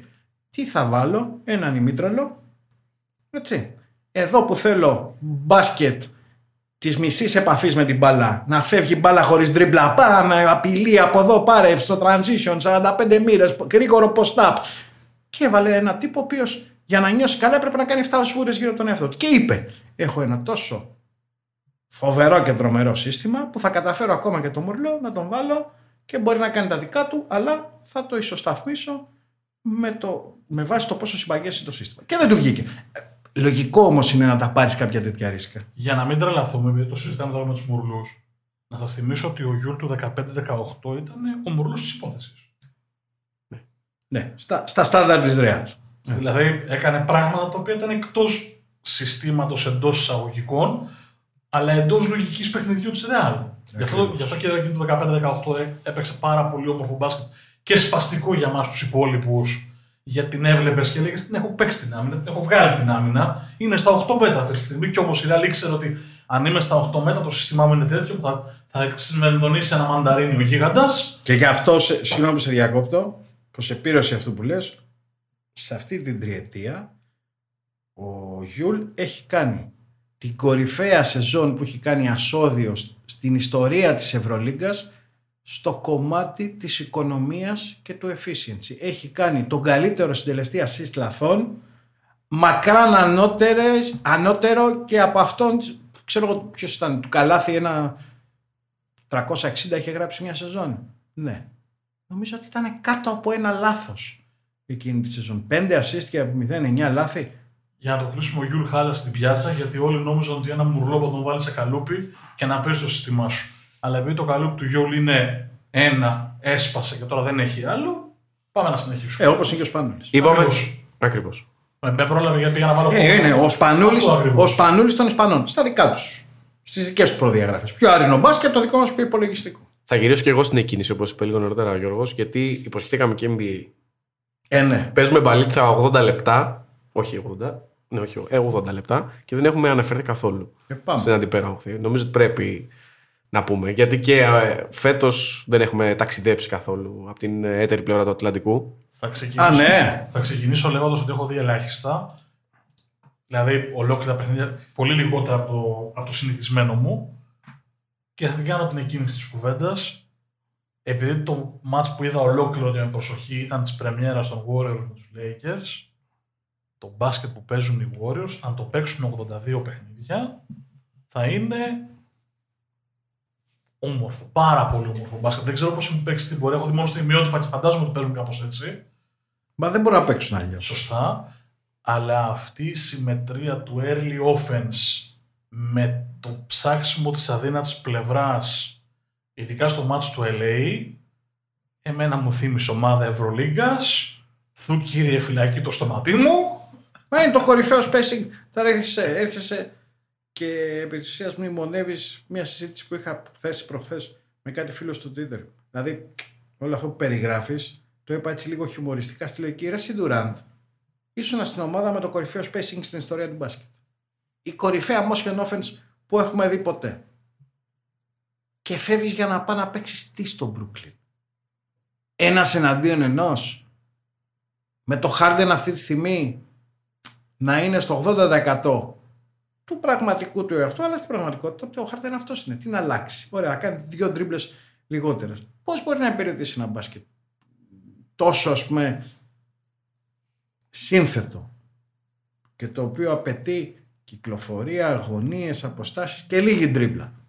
Και φεύγεις εκεί να πας να κάνεις τα δικά σου. Μπράβο. Βάλε τον Ντουράν τώρα έτσι όπως είναι, τον βλέπεις, ξανά στους Warriors. Και τι θα έλεγες? Πρώτο φαβόρι για τα χλίδια. Και αν όχι πρώτο, τα φαβόρι πρώτης γραμμής. Ο Ντουράν ως μέγεθος από μόνος του, όπου και αν πήγαινε σε ομάδα, ενώ που να είναι normal δομημένη, εντάξει, της αλλάζει τόσο πολύ το επίπεδο που την κάνει contender άμεσα. Εννοείται, αλλά. Εδώ συζητάμε ότι αν ο Κλέι Τόμψον γυρίσει υγιής και στο 100%, ξαφνικά οι Warriors από το περσινό γίνονται contenders πραγματικοί και με χάρτα και μολύβι, πώς το λένε. Δεν μπορώ να το θέσω πιο. Δεν ξέρω. Να σου πω κάτι. Εγώ νομίζω ότι αυτή τη στιγμή και ο Κλέι Τόμψον να γυρίσει θα υπάρχουν τουλάχιστον 3 ομάδες στη Δύση.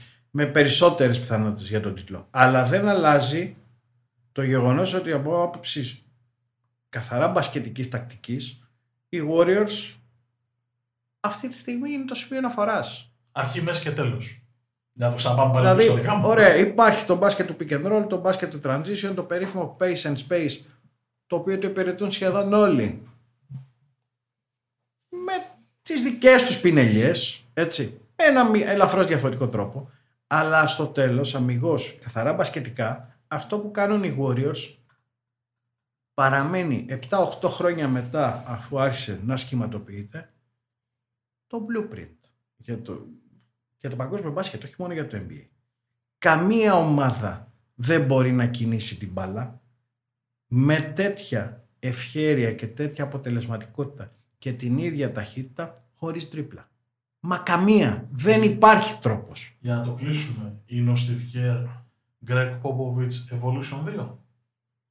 Όχι, δεν είναι. Όχι λες? Σε καμία περίπτωση. Ο άλλος έχει κάνει πράγματα. Εδώ μπορεί να μπαίνει και λίγο συναισθηματισμός, γιατί υποστηρίζω τους Πέρς και με τον Πόπ έχω μια ιδιαίτερη αδυναμία, αλλά είναι πολύ πιο πολυεπίπεδη η παρουσία του Πόπ. Θα σου πω μόνο αυτό. Όταν ο Πόπ άρχιζε να χτίζει αυτό το οικοδόμημα, η αποδοχή από την πλευρά των Αμερικανών στις ικανότητες των Ευρωπαίων και στην προοπτική που κατ' επέκταση έδιναν στις ομάδες του NBA ήταν τελείως διαφορετική. Αυτός την έχτισε. Αυτός επί της ουσίας έβαλε τις βάσεις ώστε να λέμε ένα draft δεύτερου γύρου από την Ευρώπη μπορεί να κάνει διαφορά και να φτιάξεις με βάση αυτό μια αυτοκρατορία. Δεν υπήρχε τότε. Ποιος το έλεγε, θα γελούσες. Επίσης ο Pop. Γιατί ωραία, λέμε ότι είναι η βάση για το μπάσκετ που παίζουν τώρα οι Golden State Warriors. Άλλωστε και ο Κέρ παιδί του είναι. Γι' αυτό το λέω. Έτσι. Αλλά πήγε το μπάσκετ του Πόποβιτς ένα βήμα πιο πέρα. Ίσως. Ναι, το τελευταίο μπάσκετ του Πόποβιτς όμως. Γιατί ο Πόποβιτς δεν είναι μόνο αυτό το μπάσκετ. Δηλαδή, ο Πόποβιτς το 2005 μέχρι το 2005, όπου το μπάσκετ και στη Δύση και στην Ανατολή παίζονταν στους 80 πόντους. Δηλαδή μιλάμε τώρα για τα 140 και τα λοιπά. Αν γυρίσουμε το χρόνο πίσω θα δούμε ότι με τις αλλαγές των κανονισμών, με τις ζώνες στα 3 δευτερόλεπτα, επί της ουσίας από το 96-97 έως το 2005 στην Ανατολή τουλάχιστον όποιος βάλει 90 κερδίζει. Οι περίφημες σειρές Detroit, Indiana το 2003 και το 2004 κρίνονταν στους 75 πόντους. Υπάρχει μάτς που η Διάννα, αν θυμάμαι καλά, έχει βάλει 67 πόντους στο NBA. Ο Πόποβιτς λοιπόν ήταν κυρίαρχος σε εκείνο το παιχνίδι, το οποίο ήταν χτισμένο από μέσα προς τα έξω στη λογική των δίδυμων πύργων με Ντάνκαν, Ρόμπινσον μαζί, κάτι πλαϊνούς τύπου Σον Έλιορ και Τζάκσον το 2003 που κόβανε κεφάλια κανονικά. Δεν είχε. Ή Μπρους Μπόεν, μόλις έτρωγε ένα καλάθι, ξέρεις την επόμενη θα σου βάλει τα πόδια κάτω από τα πόδια και να μην μπορέσει να σε παίξει κανονική άμυνα, θα σε τρόμαζε γιατί σκεφτόταν θα πας για καινούργια χίλιο, για καινούργια. Αυτό ήταν. Και 2 χρόνια μετά, αφότου ας πούμε κέρδισε πρωτάθλημα το 2005, αποκεφαλίζοντας τους Pistons που ήταν textbook, αυτό που λέμε. Ξύλο και Άγιος ο Θεός. Θα πάρω πρωτάθλημα στους 85 πόντους. Την προηγούμενη χρονιά, το 4, αυτοί οι Pistons οι ίδιοι είχαν νικήσει τους Lakers με Σακίλ, τραυματία βεβαίως. Αλλά δεν έχει σημασία. Χωρίς κανέναν Hall of Famer. Στην πραγματικότητα, ποιος είναι ο Hall of Famer τώρα από τους Pistons? Ωραία, μπήκε ο Ρασίντ, θα μπει και ο Μπίλαπς και μπήκε και ο Μπεν Γουάλλας. Στην πραγματικότητα δεν είναι κανείς. Όσον αφορά την μπασκετική τους υπόσταση. Έτσι. Και κερδίζει το 2005 αυτή την υπερομάδα, η οποία είχε πρώτα από κεφάλι στην Ινδιάνα που ήταν το ίδιο ακριβώς πράγμα και στον τελικό τους Lakers. Και τους κερδίζει το 2005 στη λογική που σε πονεί και που σε σφάζει όποιος βάζει 95 ποντάθλημα. Και το 2007 με το 7 seconds or less των Suns, Νταντώνη, η βάση για τους Warriors, να είναι πλέον στην πρώτη γραμμή και τη γνωστή αλητεία, έτσι, με το φάουλ, το περίφημο, το αντιαθλητικό του χώρι, γιατί τα κάναμε εμείς στις πέρσι και αυτά, τις προβοκάτσιες. Αλλά ακόμα και αν, ας πούμε, είχε χαθεί αυτή τη σειρά, την είχε πάρει το Phoenix. Και στο τέλος έπαιρνε και τον τίτλο του 7, γιατί δεν υπήρχαν τελικοί με τους Cavaliers. Ο τελικός ήταν αυτός. Ήταν η σειρά με τους Suns. Ακόμα και αν έχανε, η μεγάλη εικόνα ήταν ότι η ομάδα που έπαιζε στους 75, 80 και 85 και στους 90 πόντους από το 1997 έως το 2005, κατακτώντας πρωταθλήματα, μέσα σε 2 χρόνια ήταν η ομάδα η οποία έπαιζε στα ίσα την πρώτη pace-space ομάδα στην ιστορία του μπάσκετ, τους Suns. Στο ρυθμό τους έβαζαν 117 πόντους. Οι Spurs αυτών των παικτών δεν είχε αλλάξει το ρόστερ. Πολύ λίγο είχε αλλάξει το ρόστερ. Δεν υπήρχε ο Ρόμπινσον σε σχέση με το 3. Που και το 3 Ρόμπινσον ήταν μισόφημα από την αποσύρση. Έπαιζε 20 λεπτά με ένα πόδι. Σαν να μην υπάρχει. Έτσι. Η ίδια ομάδα λοιπόν κέρδισε στους 85, κέρδισε στους 120. Με τα ίδια υλικά σε ποσοστό 80%. Αυτό δεν το έχει κάνει ο Κέρ. Και δεν μπορεί να το κάνει ο Κέρ. Αυτό το κάνει μόνο ο Πόποβιτς και πολύ δύσκολο θα το κάνει κάποιος άλλος. Επί της ουσίας δηλαδή. Σε βάθος 30 ετών ο μάγκας αυτός με σχεδόν τα ίδια υλικά έχει αλλάξει τον τρόπο παιχνιδιού 2 φορές σίγουρα, ίσως και 3. Έχει... προς το τέλος της δεκαετίας με Πάρκερ, Τζινό, τα ξανάλλαξε γιατί ο Ντάγκαν πήγε λίγο πίσω και έπρεπε υποχρεωτικά να παίξει λίγο πιο αργά γιατί άρχισε να γυρνάνε και αυτοί, έτσι. Αλλά εκεί κάνανε επιστήμη το πασινγκή. Ακριβώς, λοιπόν. Κάθε φορά που έπρεπε το μπάσκετ να εξελιχθεί, ο Πόποβιτς έβαζε τη σφραγίδα του. Και μπορεί πράγματι, όσον αφορά το μπάσκετ, το pace and space, που λέμε, ταχύτητα και αποστάσεις, να είναι ο Νταντώνη και οι Suns το σημείο αναφοράς και οι Warriors αυτοί οι οποίοι το έκαναν επιστήμη, δανειζόμενη στοιχεία από τους Spurs, αλλά μέσα σε όλη αυτή τη διαδικασία οι Spurs είναι εκεί. Και το υπηρετούν και αυτοί, το μπάσκετ του 14 είναι... αυτό ακριβώς που περιγράφουμε, με μία ακρίβεια χιλιοστού. Η ακρίβεια που απαιτούσε ο Πόποβιτς όταν έπαιζε στους 85 πόντους, παίζοντας πλέον τους 130 απέναντι σε αντίπαλους 7 φορές πιο αθλητικούς και ταλαντούχους. Άρα, για να το κλείσουμε, πολύ καλός, χρυσός, άγιος ο Κέρ, μεγάλος και τακτικά και στο κομμάτι της ψυχολογικής προσέγγισης, αλλά Πόποβιτς δεν είναι. Εγώ θα βάλω στο τραπέζι 2 παράγοντες. Εγώ θα πω ότι δεν ήξερα ότι απάντησε τέτοιο κουμπί, θα είχαμε τέτοια έκρηξη. Έμα τώρα έφυξες τώρα, πάτησες κουμπί, Πόποβιτς. Δεν το περίμενα να πατήσω τέτοιο κουμπί. Πάμε. Σε συζήτηση που έχουμε με Μάρκο και κοινούς γνωστούς, έχω πει εξ αρχής ότι μου αρέσει πολύ το project που πάει να φτιάξει στο Σικάγο. Ναι. Δεν μπορώ, παιδιά, με το Σικάγο. Όπως ο Γιώργος δεν είναι αντικειμενικός με τους Spurs, έτσι εγώ με το Σικάγο, συγγνώμη, μεγαλωμένος δεκαετία του 90, καταλαβαίνω ότι. Δεν θα μπορούσα να μην είμαι Bulls. Δεν θα μπορούσα να μην έχω μαχευτεί από ένα πράγμα το οποίο έγινε μία φορά επί 6 και δεν ξανάγινε. και μετά πονάω. Δηλαδή κάθε φορά που τους βλέπω, κοιτάω. Τώρα δεν νιώθεις λίγο πιο. Τώρα λίγο καλύτερα. Δηλαδή, είναι λίγο πιο μπάσκετ. Ναι. Ποιος είναι και άμυνες παίζουν, δηλαδή. Είναι λίγο πιο μπάσκετ. Είναι πιο λογική. Έχουν επιστρέψει λογική. Έχουν μια μεταστροφή σε όλα τα επίπεδα και στο πώς δημιούργησαν την ομάδα που βλέπουμε κομμάτι-κομμάτι τα τελευταία 2,5 χρόνια και σε αυτό που αποδίδουν στο παρκέ. Δηλαδή υπάρχει μια λογική ακολουθία σε σχέση με μια 15ετία, μπορεί να λέω και λίγο, που ήταν ένα σήκωνες στα χέρια ψηλά και λες τι γίνεται. Ας πούμε. Οι Bulls έχασαν τη χρυσή ευκαιρία να επιστρέψουν στην κορυφογραμμή σε εκείνο το ρημαδιασμένο μάτς με τους Hawks, που για να κάνει το ρημαδιασμένο Triple Double Rose, το βλέπα live, έχω δει και κάτι match live, πανάθεμάμαι. Πάτησε λάθος, πάτησε έξω και εκεί τελειώσαν όλα. Χάθηκε ευκαιρία στο Σικάγο εκείνη τη χρονιά να ξαναγυρίσει το κουμπί και να ξαναμπεί στην κορυφογραμμή. Και για να γυρίσουμε στο τώρα, λέω ότι έχει έναν από τους πιο αδικημένους all-star της Λίγκας, που είναι πάρα πολύ καλός παίκτης, που είναι πάρα πολύ πλήρης, αλλά θέλει λίγο supporting cast διπλά. Ποιο λες καλέ? Εκείνο τώρα, του κυρίου πήρε στο 2-3. Α, το δικό μας, τον Σπες. Πάλι με δικά μας εργαλεία πάνε να κάνετε.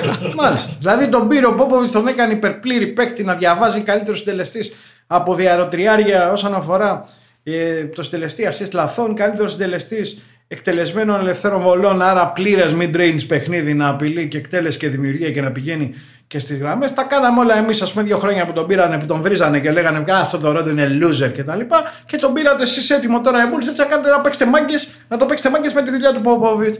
Μάλιστα, οκ. Okay. Τα ακούω. Για τον κύριο Ντεμάρ Ντερόζα καλό παιδί, δικό μας παιδί, φίλος μας. Αλλά άμα δεν παίρναγε από τα χέρια του κορυφαίου, τώρα θα παίζατε συγκρούμενα. Τώρα τον θυμάστε τον Ρόντο όποτε χωνότανε.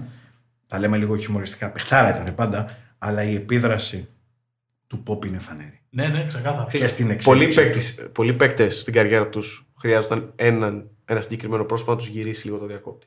Να τους ανοίξει μια διαφορετική προοπτική. Έτσι. Και να τους αποβάλει και ένα άγχος και ένα βάρος το οποίο δεν του αναλογούσε. Ήταν άδικο δηλαδή αυτό στο τέλος, όταν έπεφταν οι Raptors πάνω στο Λεμπρόν και τους κατάπινε ζωντανούς. Κάποιος έπρεπε να φταίει, γιατί δεν είναι μόνο η ελληνική λογική. Έτσι, ισοπεδωτική, στη δικιά τους κλίμακα και οι Αμερικάνοι έχουν τις προβολές. Έτσι είναι. Η κοινωνία μας, τα σπορ.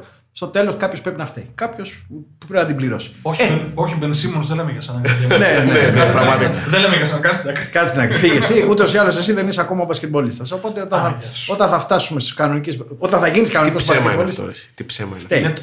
Τι ψέμα είναι αυτό. Γιάννη, όχι, δεν είναι ψέμα. Είναι ψέμα. Ένα παιδί το οποίο έχει τα σωματικά του προσόντα, το πρώτο βήμα του, την έκρηξή του. Την άμυνα του. 5 θέσεις μάρκερ. Και το ότι δεν εκμεταλλεύεται το vision που έχει, γιατί έχει εξαιρετικό vision, απλά είναι λίγο εχέμηθος. Στο διάβασμα είναι Λεμπρόν τώρα, τι συζητάμε. Εντάξει. Okay, το shoot που συζητάμε όλοι είναι για μένα την τελευταία βαθμίδα. Ναι. Το δεν βάζω shoot δεν μου λέει τίποτα εμένα. Ούτε ο Γιάννης έβαζε shoot. Έτσι. Ούτε ο Λεμπρόν έβαζε shoot. Στα πρώτα του χρόνια, ποιος τον θυμάται, ο Λεμπρόν εκτελούσε και ανοίγαν οι αγώνες του. 2,5 πύχες. 4-0 έφαγε από τους Spurs το 7 ακριβώς επειδή δεν ήξερε να σουτάρει μετά από τριμπλά. Και του δείξε ο Πόποβιτς έτσι τι πρέπει να φτιάξει για να περάσει στο επόμενο επίπεδο. Μετά έμπλεξε το 11 και με τις ζώνες με τον ψηλό, τον Maverick στην καρδιά της ρακέτας, τον Tyson Chandler. Έμαθε και το δεύτερο κεφάλαιο που δεν ήξερε, πώς να αντιδράσει σε σύνθετες άμυνες οι οποίες είναι προσαρμοσμένες επάνω του και πήγε στο επόμενο κεφάλαιο. Εδώ ο Σίμονς όμως είναι στο Α ακόμα. Ακριβώς. Δηλαδή δεν είναι τόσο το πρόβλημά του. Δώσ' το ένα ελαφρυντικό όμως. Ας μην βάζεις. Θα φτάσεις όμως στο Β. Γιατί το βλέπω ότι. Ξέρεις τι πιστεύω. Να μου πεις τώρα, αυτές είναι τελείως θεωρητικές συζητήσεις. Εγώ αυτό που θα πω για να το κλείσουμε είναι μπασκετμπολίστας σε αυτό το επίπεδο που κάνει παραπάνω από 2 επιφυλακτικές τρίπλες στην κορυφή της ρακέτας, δημιουργεί τόσο μεγάλη ανασφάλεια σε όλη την υπόλοιπη ομάδα που είναι πρόβλημα. Ισχύει. Δηλαδή, αυτό μπορούσε να το κάνει μόνο ο Ρόντο σε εκείνους τους Celtics, αλλά και σε ένα άλλο μπάσκετ. Γιατί ακόμα ήμασταν στη μετάβαση το 8, είχαμε περάσει την εποχή του Pace and Space, τα είπαμε πριν τι συνέβαινε το 7 με τους Suns, αλλά ακόμα υπήρχε τρόπος με το παλιό μοντέλο να κερδίσεις. Οι Lakers παίζανε ό,τι παίζανε και 10 χρόνια πριν με τις τριγωνικές κτλ. Δεν είχε εξελιχθεί ακόμα τόσο. Η διαφορά του Ρόντο όμως είναι ότι στη δεύτερη hesitate τριπλά δεν υπήρχε «δεν θα πάρω απόφαση». Όχι ρε, ο Ρόντο θα πήγαινε μέσα με το κεφάλι. Ήταν απόφαση. Θα την έβαζε την μπάλα στην ασχάλη και θα πήγαινε μαζί της. Θα έπαιρνε μια απόφαση. Έτσι. Ο Σίμος το κακό του, ότι κάνει μία τρίπλα, δεύτερη τρίπλα και με το που βλέπει 1,5 μέτρο απόσταση από τον αμυντικό, για μένα εκεί το μπουμπουνά σου πάει. Εύχεται να φύγει από το γήπεδο. Ναι, και είναι αυτό που έλεγε πριν ο Γιώργος για το πόσο ο κόσμος χαμηλώνει ξαφνικά όλο το ταβάνι του γήπεδου και τελειώνει. Δώστε ένα ελαφρυντικό μας. Το οποίο δεν είναι απόλυτη δικαιολογία, γιατί σε αυτό το επίπεδο και με αυτό το ταλέντο πρέπει να βρεις τον τρόπο να δουλέψεις το σύστημα. Απλά είναι τόσο διαφορετικό το μπάσκετ και ο ρυθμός που απαιτεί ένας παίκτης με το ταλέντο και τα ιδιαίτερα σημεία, τα προσόντα του Embiid δεν ταιριάζουν. Και όταν μπαίνει στη λογική ότι με έχουν διαβάσει, μου αναδεικνύουν το πρόβλημα, πέφτει η πίεση επάνω μου γιατί λέγομαι Φιλαντέλφια, έχω παράδοση και πρέπει να νικήσω κάποια στιγμή. Πόσα χρόνια θα κάνω trust the process. Κάποια στιγμή πρέπει να δρέψω και τους καρπούς. Έτσι. Είσαι νούμερο ένα του draft. Είναι και ο άλλος στην πραγματικότητα νούμερο ένα του draft, παρότι δεν ήταν λόγω των τραυματισμών ως νούμερο ένα του draft αντιμετωπίζεται. Και ο Embiid και ο Simmons. Παίκτες δηλαδή που δεν έχουν καμία δικαιολογία πρέπει να αποδώσουν 10 στα 10. Και ο ένας θέλει να πάει σε πιο ελεγχόμενο ρυθμό, δεσπόζοντας την καρδιά της ρακέτας, και αυτό πρέπει να το κάνει έχοντας ως νούμερο 2 ένα παίκτη ο οποίος πρέπει να παίξει σε ένα ρυθμό 30% πιο γρήγορο και με τη ρακέτα άδεια, για να μπορεί τουλάχιστον στα πρώτα 6 δευτερόλεπτα να δημιουργεί την πρώτη απειλή, είτε με drive, είτε να πάει να κάνει early post, είτε δεν ξέρω εγώ τι, να βρει κάποια αντίμετρα για να λύσει, μάλλον να κρύψει το γεγονός ότι δεν έχει σταθερός σου. Δεν πρόκειται αυτοί οι δύο να έρθουν κοντά, κατά την ταπεινή μου άποψη. Μπορούμε να διψευτούμε τον μπάσκετ, είναι τόσο όμορφο γιατί είναι απρόβλεπτο και ό,τι λέμε αυτή τη στιγμή, το οποίο ίσως να προκύπτει και από κάποια δεδομένα, από κάποια στοιχεία, μπορεί να καταρριφθεί γιατί γύρισε στο μυαλό, έγινε κάτι, γύρισε το τσιπάκι στο μυαλό του Σίμονς και ξαφνικά τα λύσε όλα. Μπορεί να συμβεί, δηλαδή πώς το κάνει ο Γιάννης με τις βολές. Μου πεις ο Γιάννης πολύ πιο σκληρός πνευματικά, αλλά θα το δούμε. Μεταξύ μας, για να πάμε, γιατί έχω δύο ερωτήσεις να σου κάνω έτσι και το NBA. Μεταξύ μας και ο Γιάννης μοιάζει να είναι και λίγο πιο δουλευταράς από το Σίμονς. Και όχι μόνο. Απλά. Για να λίγο, τα δώσουμε όλα έτσι. Όχι απλά λίγο. Πολύ. Είπα να πω λίγο για να μην εκθέσω το Σίμονς και μόνο, και μόνο αυτό το οποίο έχει κάνει ο Γιάννης. Του Γιάννη, αφού θες να ανοίξουμε και το κεφάλαιο του Γιάννη, η πρόοδος είναι σε δύο στοιχεία, σε δύο σημεία. Το πρώτο, που για μένα είναι το 80% είναι το πνευματικό. Ο Γιάννης είναι τόσο σκληρός που κατάφερε το μειονέκτημα να το κάνει πλεονέκτημα. Δηλαδή πήγαινε και ήξερε ότι 20.000 κόσμος θα του κάνει πλάκα στις βολές και στο τέλος είπε: δεν πάει να φωνάζετε, εγώ θα σας κερδίσω και από τη γραμμή κιόλας. Θα σας βάλω 50 πόντους από τη γραμμή, γιατί με τη λογική βάλε μου ένα πρόβλημα μπροστά και εγώ θα το λύσω. Δεν πάει να ρίχνετε βόμβες, να βάλετε ό,τι θέλετε. Εγώ θα περάσω από πάνω σας. Αυτό είναι το πρώτο, είναι η βάση. Και εδώ μπαίνει και το κομμάτι της εργατικότητας, συμφωνώ μαζί σου 100%. Πιο όριμος, πιο συγκροτημένος, πιο πεινασμένος, πιο αποφασισμένος, και όλο αυτό δεν μεταφράζεται σε λόγια του αέρα και συνθήματα και ανοησίες. Το βλέπεις να παίρνεις σάρκα και οστά στο γήπεδο, το παιδί δουλεύει 200 ώρες την ημέρα. Και γι' αυτό ξεπέρασε τον εαυτό του και ξεπερνά τον εαυτό του σε όλα τα επίπεδα. Το δεύτερο το οποίο έκανε με αυτό που μόλις είπαμε να αποτελεί τη βάση, το 80%, είναι το παιχνίδι μεσαίας απόστασης.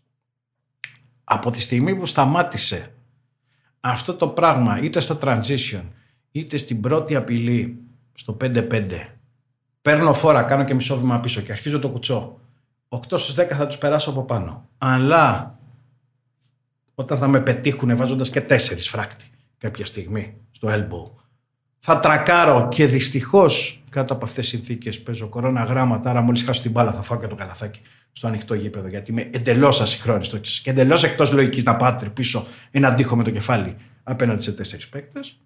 Αυτό λοιπόν με το που το διαχειρίστηκε και το σταμάτησε, και πώς το διαχειρίστηκε και το σταμάτησε, να το πω όσο πιο απλουστευμένα γίνεται, σταμάτησε να κάνει κουτσό και να τρέχει 80 μέτρα με φόρα, πήγε στο middle post και λέει: ωραία, δεν χρειάζεται να πάρω φόρα, γιατί μόλις θα κάνω μία reverse, ένα fade away, ένα spin, διαβάσω την άμυνα, γιατί έρχονται από παντού βοήθειες, διπλές, τριπλές κτλ. Και αποκτήσω ένα σταθερό τρόπο να εκτελώ από το elbow. Και την ίδια στιγμή βέβαια, γιατί έχω και πάσα και όλα τα υπόλοιπα. Μόλις θα με κλείσει, μπορώ να πασάρω baseline, σκαστή, αδύνατη πλευρά. Έλα παίξε με. Πώς θα με παίξει, αφού δεν κάνω λάθος και να χάσω το shoot, δεν είμαι τόσο στο όριο και τόσο εκτός ισορροπίας να κινδυνεύω να σου δώσω εύκολα καλά στα 6 δευτερόλεπτα. Μόλις το όλες αυτό, πήγε να παίξει τον. Και σε αυτό βοήθησαν και οι ίδιοι οι Bucks. Βέβαια. Δηλαδή, και οι ίδιοι οι Bucks δόμησαν το περσινό παιχνίδι τους και μάλιστα στην κανονική περίοδο το πλήρωσαν κιόλας αυτό του τύπου το παιχνίδι. Με την τύπησαν ισορροπία για να δίνουν στο Γιάννη την ευκαιρία να εκτελεί από τα 5-6 μέτρα ή να εκτελεί μεσοπροστά. Στην ουσία άλλαξαν την ισορροπία τους στην αδύνατη πλευρά για να έχουν καλύτερες επιστροφές. Ναι, και εκεί ξεκινάει όλο από το Χόλιντι. Δηλαδή, συνήθως ο Χόλιντι, αν το προσέξεις, είναι που ποστάρει ο Γιάννης απέναντι. Διαγωνία απέναντι. Και όχι για το σου που μπορεί πολύ εύκολα να σκεφτεί κάποιος. Για την ισορροπία πίσω. Την ώρα που θα φύγει το σου, το Χόλιντι ήδη έχει γυρίσει το μάτι και έχει ξεκινήσει να γυρίζει πίσω. Και αυτή είναι η ιστορία. Και το κυριότερο είναι ότι ο Γιάννης έκοψε, το κατάλαβε, τον βοήθησαν και οι Bucks και το ίδιο το μυαλό να κόψει αυτό το την μπάλα στη μασχάλη και να περάσω από πάνω. Και αν δω ότι δεν περνάω από πάνω, θα κάνω αυτή τη μαδιασμένη τη reverse κίνηση πιάνοντας την μπάλα που είναι αυτά τα 2,5 βήματα στην ουσία. Ναι. Γιατί εκεί θα μου έρθει μία φορά η βοήθεια στην baseline, θα τρακάρω πάνω, όπως την πατήσαμε στο παγκόσμιο με την εθνική, στο μάτσο με την Τσεχία που κάνει 5 φόρκια 3 είναι ίδια. Είναι αυτό το spin μου που πάει να κάνει και του έρχεται από την baseline η βοήθεια. Τα δύο δεν υπάρχουν. Ναι, αλλά η λογική είναι αυτή. Η λογική ότι πάω στο όριο να πάρω μια απόφαση χωρίς να υπάρχει ισορροπία, χωρίς να υπάρχουν οι γωνίες πάσας, χωρίς να υπάρχει τίποτα. Δηλαδή παίζω ζαριά στον αέρα. Εντάξει. Και τυχεροί είμαστε που του χρέωσανε φάουλ. Θα μπορούσαμε απλά να χάσουμε την μπάλα και να μας καρφώσουν στο ανοιχτό γήπεδο στα 4 δευτερόλεπτα. Θα γλιτώναμε τα φάουλ του Γιάννη, θα καταρακωνόταν η ψυχολογία μας γιατί ήταν η λογική. Έχω την μπάλα στον υπερπαίχτη μου, νιώθω άτρωτος και το επόμενο δευτερόλεπτο ο υπερπαίχτης μου δεν είναι απλά ευάλωτος. Τον έχει ξεγυμνώσει αντίπαλη άμυνα, του έχει πάρει την μπάλα και μου καρφώνει στο ανοιχτό γήπεδο τη στιγμή που δεν μπορώ καν να αμυνθώ. Αυτό συνέβαινε. Για να το πιάσουμε λοιπόν, έχουν τη γερή την Bucks. Με δεδομένη και την Ανατολή. Γιατί... Και την αλλαγή που κάνουν. Γιατί αμυντικό τύπου Τάκερ δεν βλέπω φέτος. Πολύ εργαλείο. Σωστό. Στο ρόστερ. Θα πάει εκεί δια της ποσότητας. Αλλά όσο σημαντικός και να είναι ο Τάκερ που ήταν τεράστια η προσθήκη. Και ήρθε και κούμποσε. Δηλαδή το σχήμα με το Γιάννη στο 5 δεν θα μπορούσε να δουλέψει σε καμία περίπτωση χωρίς τον Τάκερ. Έτσι. Γιατί βρήκε τρίτο αμυντικό που μαρκάρει 5 θέσεις. Ειδικά πίσω. Και ειδικά στο πίσω, με το Γιάννη βγαίνοντας μπροστά και με το Holiday να πιέζει την μπάλα, ήθελε σαν να κόβει κεφάλια. Ο Λόπεζ είναι σημείο αναφοράς μες στη ρακέτα. Είναι αργός. Δεν μπορεί υπό κάποιες συνθήκες. Ο Τάκερ είναι αυτό που λέμε τώρα textbook, combo forward, μοντέρνου μπάσκετ, παλιό 3 που παίζει 4 και στην πραγματικότητα παίζει κάτσα 5. Στην πραγματικότητα είναι coach, πες μου τι πρέπει να κάνω και εγώ θα το κάνω. Ναι. Εντάξει, θα τη βρούμε τη λύση. Ακριβώς. Είμαι μόνο 1,97. Αυτό. Δεν θέλω ούτε πολλές μπάλες, ούτε πολλά αυτά. Τι πρέπει να κάνω εγώ, του λένε πρέπει να σταθείς εκεί, παλικάρι μου. Θα σταθεί εκεί για 2,5 μερόνυχτα. Γιατί αυτό του έχουν πει. Και θα ρίξω και 3 αγκονίδια που δεν θα τα ρίξει κανένας άλλος. Έτσι. Έχει απόλυτο δίκιο για την απουσία του. Όταν δεν είσαι ο πιο ταλαντούχος, γιατί η Bucks δεν είναι πιο ταλαντούχη, όταν χάνεις ένα τέτοιο υπερεργαλείο με το οποίο κάνεις διαφορά με σεζόν, λες, ωραία, και πώς θα το επαναλάβω. Από την άλλη όμως, έχεις μια ομάδα η οποία αυτή τη στιγμή έχει ψυχολογία. Δεν σε βλέπει. Έχει μια αυτοπεποίθηση. Εγώ κάθισα και είδα και το χθεσινό μάτς, ας πούμε, έχω τέτοιο βίτσιο. Έλειπε ο Holiday και ο Λόπεζ. Και έχει ξεκινήσει από το πρώτο δευτερόλεπτο ο Διάντζελο Ράσελ και σου κάνει όχι σχέδια. Έκανε ρεκόρ φετινό. Έβαλε 30 σβηστός. Με 47%. Αν δεις πάλι σε χαμένο μάτς πλην 17 είναι. Έχουν καταρρεύσει τα πάντα. Έχει κάνει μια πρώτη αντίδραση στο πρώτο ημίχρονο το Milwaukee και ξαφνικά σε 4 λεπτά εκεί που το έχει μαζέψει χάνει με 15 πάλι και 17. Και λες τώρα εντάξει, τελείωσε. Τι θα γίνει. Ο Towns είναι σε ρυθμό, ο Ράσελ είναι σε ρυθμό, ο Έντουαρτς είναι σε ρυθμό, άμυνα δεν μπορούμε να παίξουμε, τους μειώσαμε διαφορά, ξανά πάλι πλησιάζει τους 20. Αν τους δεις σε ένα 5 λεπτό με Γιάννη και Μίτλτον, πώς το γυρνάνε και το φτάνουν στους 4, λες ότι αυτή τη στιγμή, ωραία, καλά είναι τα τακτικά, καλά είναι τα τεχνικά, καλά είναι όλα αυτά που λέμε, αλλά αυτό συμβαίνει γιατί απλά δεν βλέπουν κανέναν. Μα κανέναν, τη στιγμή που δεν είχαν τρόπο κανέναν απολύτως να σταματήσουν έστω μισό από τους 3 στάρ της Μινεσότα, γυρίσανε το μάτς εν τρυπίο φαλμού. Και το χάσανε λεπτομέρειες. Το χάσανε γιατί απλά ο Έντουαρτς είναι 20 χρονών, έχει άγνοια κινδύνου και πήρε 2 προσωπικές φάσεις μαύς απέναντι στο Μινεσότα. Απίστευτο project. Αλλά το παιχνίδι τακτικά, όσον αφορά τη φυσιογνωμία του και όσον αφορά την εξέλιξή του, το γύρισαν από το πουθενά και με έναν τρόπο που δεν υπάρχει. Πώς το κάνανε? Το κάνανε γιατί είναι η ομάδα που αυτή τη στιγμή έχει μία ψυχολογία και μία αυτοπεποίθηση η οποία πηγάζει από αυτό το οποίο πέτυχαν πέρσι. Αυτό λοιπόν και μόνο αρκεί για να μην τους ξεγράφουμε. Εγώ εκεί θέλω να σταθώ. Τώρα τι έχουμε παίξει? Έχουμε παίξει 2,5 εβδομάδες στο NBA. Είναι και ιδιαίτερες συνθήκες, δηλαδή δεν ξέρεις τι θα γίνει με το thriller. Το Nets που αυτή τη στιγμή δεν είναι φυτοζόουν, δεν είναι μπάσκετ αυτό το πράγμα. Δεν νομίζω ότι μπορώ να δω ομάδα στην Ανατολή. Μιλάω για την Ανατολή. Συγκεκριμένα γιατί φτάνει στους τελικούς και μετά συζητάς για πρωτάθλημα. Βέβαια. Δεν μπορώ να δω ομάδα στην Ανατολή που σε best of 7 και υπό φυσιολογικές συνθήκες. Πάντα. Κερδίζει εύκολα τους Bucks. Δεν μπορώ να το δω. Συμφωνώ γιατί απόλυτα. Αυτό που λέει ο Γιώργος, οι Bucks πήγαν τον δρόμο, είναι πλέον σε διαδικασία been there than that. Ξέρω πως το κανά δεν είχα το περισσότερο ταλέντο, έπρεπε να υπερβώ τον εαυτό μου, έπρεπε να με τρίκ τύπου Τάκερ, ας πούμε, με ένα παίκτη που δεν μετουσιώνει, δεν αντικατοπτρίζει την κυρίαρχη τάση του σύγχρονου μπάσκετ. Το Holiday είναι ιδιαίτερος παίκτης ο Holiday. Ούτε ο καλύτερος είναι μετά από τρίμπλα, ούτε ο κλασικός pick and roll κοντός είναι. Δηλαδή, σε σχέση με τα στάνταρ του Κάρι, του Λίλαρντ, αυτών που κυριαρχούν τα τελευταία χρόνια, είναι άλλο πράγμα. Αλλά έχει στοιχεία που δεν τα έχει κανείς άλλος. Δηλαδή, αυτή η πίεση πάνω στην μπάλα που ασκεί, ή στην άμυνα με αλλαγές με ένα 93, να παίζεις αδίμετρο στη δεύτερη γραμμή άμυνας. Και ας πούμε, ποιος άλλος? Λέμε, ας πούμε, για την άμυνα του Smart στις αλλαγές. Ρε παιδιά, ωραία. Καλός είναι ο Smart. Έως πολύ καλός. Έως εξαιρετικός. Άμα αυτά τα οποία έχουν γραφτεί για το Smart, δικαίως, έτσι, έχουν βάση, τότε για το Holiday και για αυτά που κάνεις στη δεύτερη γραμμή άμυνας, έπρεπε να έχει γραφτεί η κυκλοπαίδεια. Έπρεπε να υπήρχε ένας ειδικός τόμος του μπάσκετ αφιερωμένος πως ένας τύπος με Boy 93 είναι ο καλύτερος που έχουμε δει στη σύγχρονη ιστορία του μπάσκετ στην πίεση πάνω στην μπάλα, ξυπνώντας, ας πούμε, μήνυμες από Γκάρι Πέιτον, από Λίτσε Χάντερ, τέτοιοι παίχτες χαμηλώναν και δεν περνά στο κέντρο. 1-2 κατοχές δεν θα περάσει στο κέντρο. Και την ίδια στιγμή αυτός ο μαγκάκος, ο οποίος ξέρει να κουνάει τα πόδια του και να χρησιμοποιεί τα χέρια του με αυτόν τον τρόπο πάνω στην μπάλα, στον μπάσκετ των αλλαγών, γιατί δεν υπήρχε αυτό την εποχή του Πέιτον. Έτσι. Κλειδώνει τον οποιονδήποτε 2-5-2-8-2-10. Ωραία, με την υποσημείωση το πως τα παιχνίδια δεν είναι έτσι όπως ήταν και δεν υπάρχουν πολλοί να το υπηρετήσουν με την ακρίβεια και την αποτελεσματικότητα όπως συνέβαινε μέχρι πριν από 15 χρόνια. Και πάλι όμως δεν υπάρχει αυτό το πράγμα που κάνει Holiday στο σύγχρονο μπάσκετ. Θα πας με τον Durant, Ωραία, ο Λεμπρόν είναι μεγαλύτερος παίκτης από τον Durant συνολικά. Η ευχέρεια που έχει ο Ντουράντ στο σκοράρισμα δεν συγκρίνεται με κανένας. Και το είδαμε στους Bucks, στους Nets, με συγχωρείτε. Μπήκαν δίπλα του 2 παίκτες οι οποίοι έχουν ταλέντο ίδιας βαθμίδας στη θεωρία και είδες πόσο μικρής σε εισαγωγικά είναι μπροστά στον Ντουράντ. Οι ίδιοι πήγαν μισό μέτρο πίσω. Ο Χάρντεν ο ίδιος, δείχνοντας απεριόριστο σεβασμό στο τι είναι ο Ντουράντ, είπε με τον τρόπο του στο παιχνίδι, το έβλεπε στο γήπεδο. Εσύ είσαι, αγόρι μου, το νούμερο 1.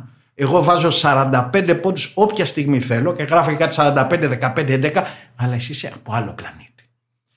Αυτό λοιπόν το πράγμα, το οποίο είναι εξωπραγματικό, εγώ δεν έχω δει τέτοιο σκόρερ όσον αφορά τους μηχανισμούς. Γιατί ο Τζόρνταν είναι άλλο πράγμα. Ο Τζόρνταν είναι ψυχολογία. Είναι φωνιάς.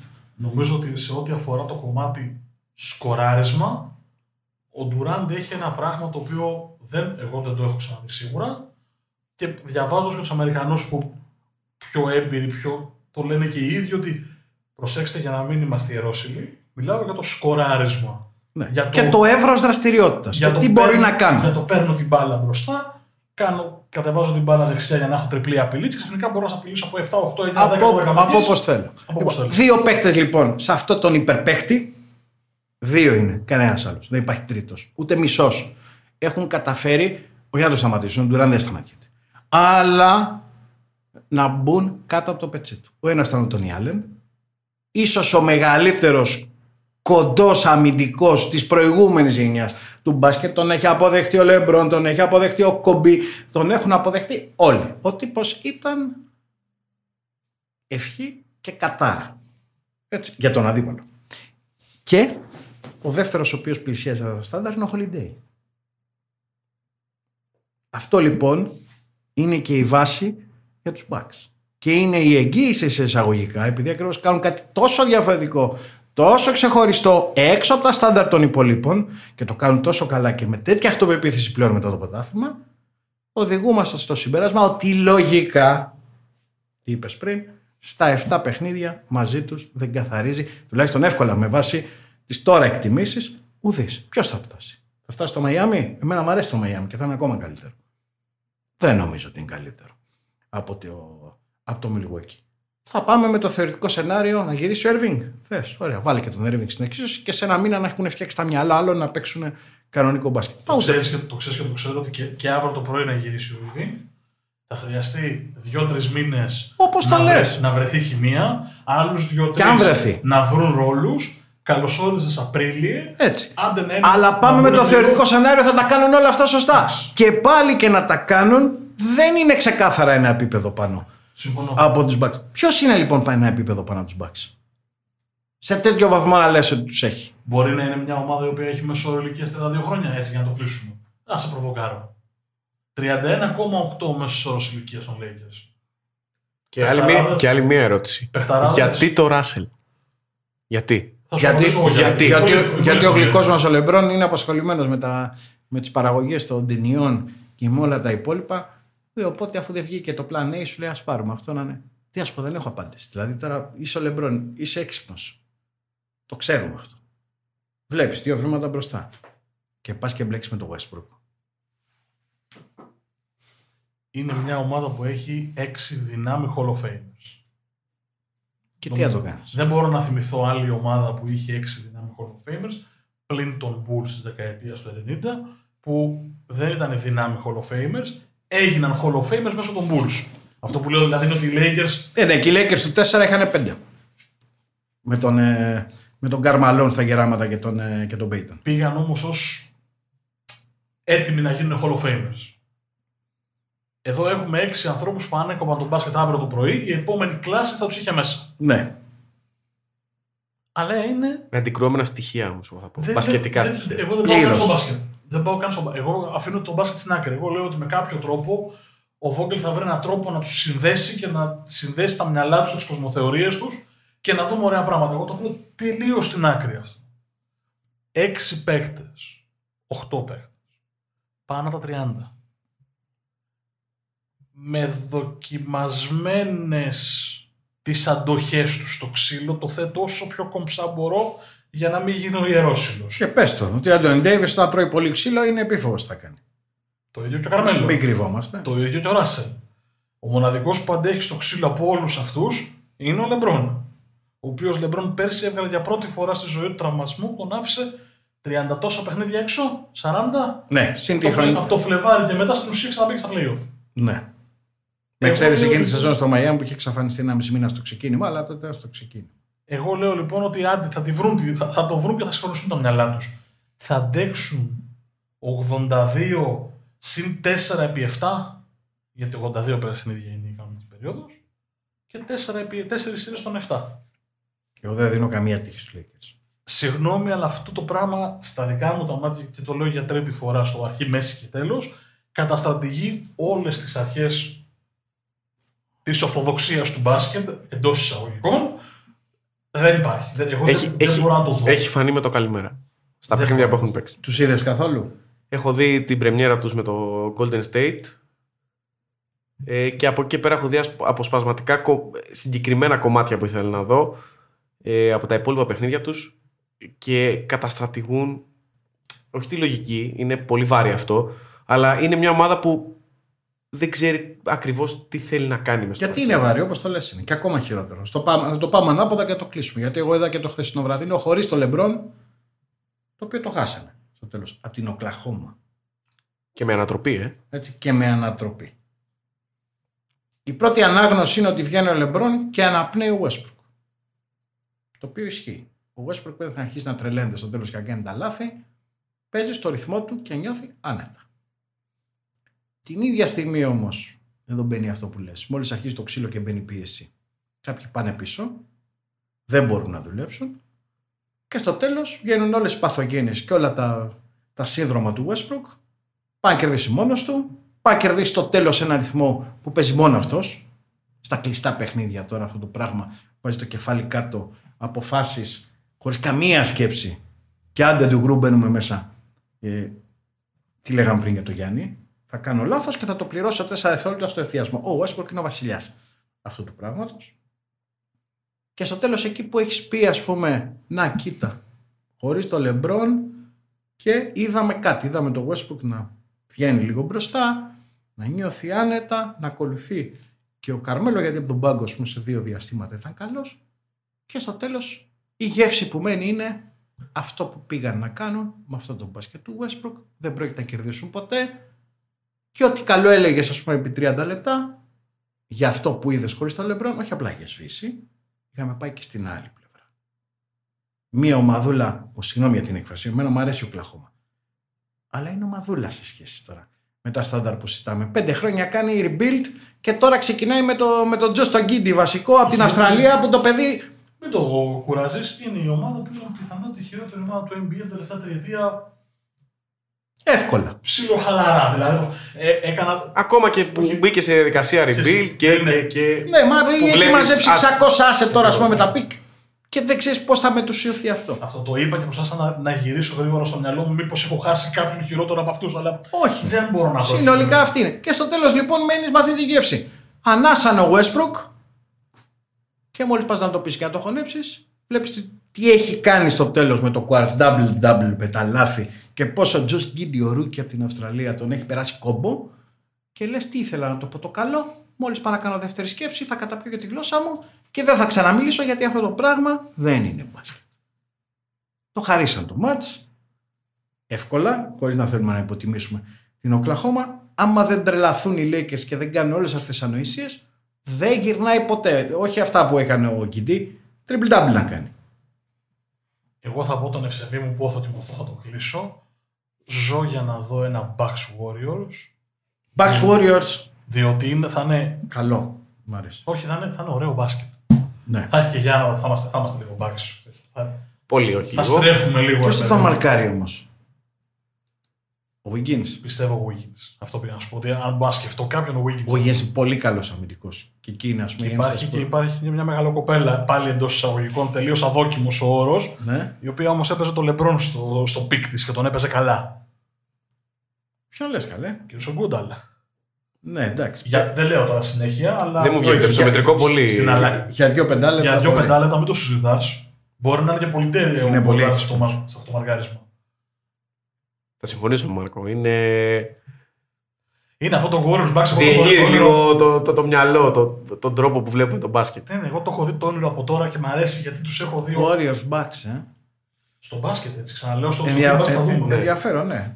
Από πλευράς μπάσκετ μπορούμε να πούμε όχι. Απλά η Δύση είναι απρόβλεπτη.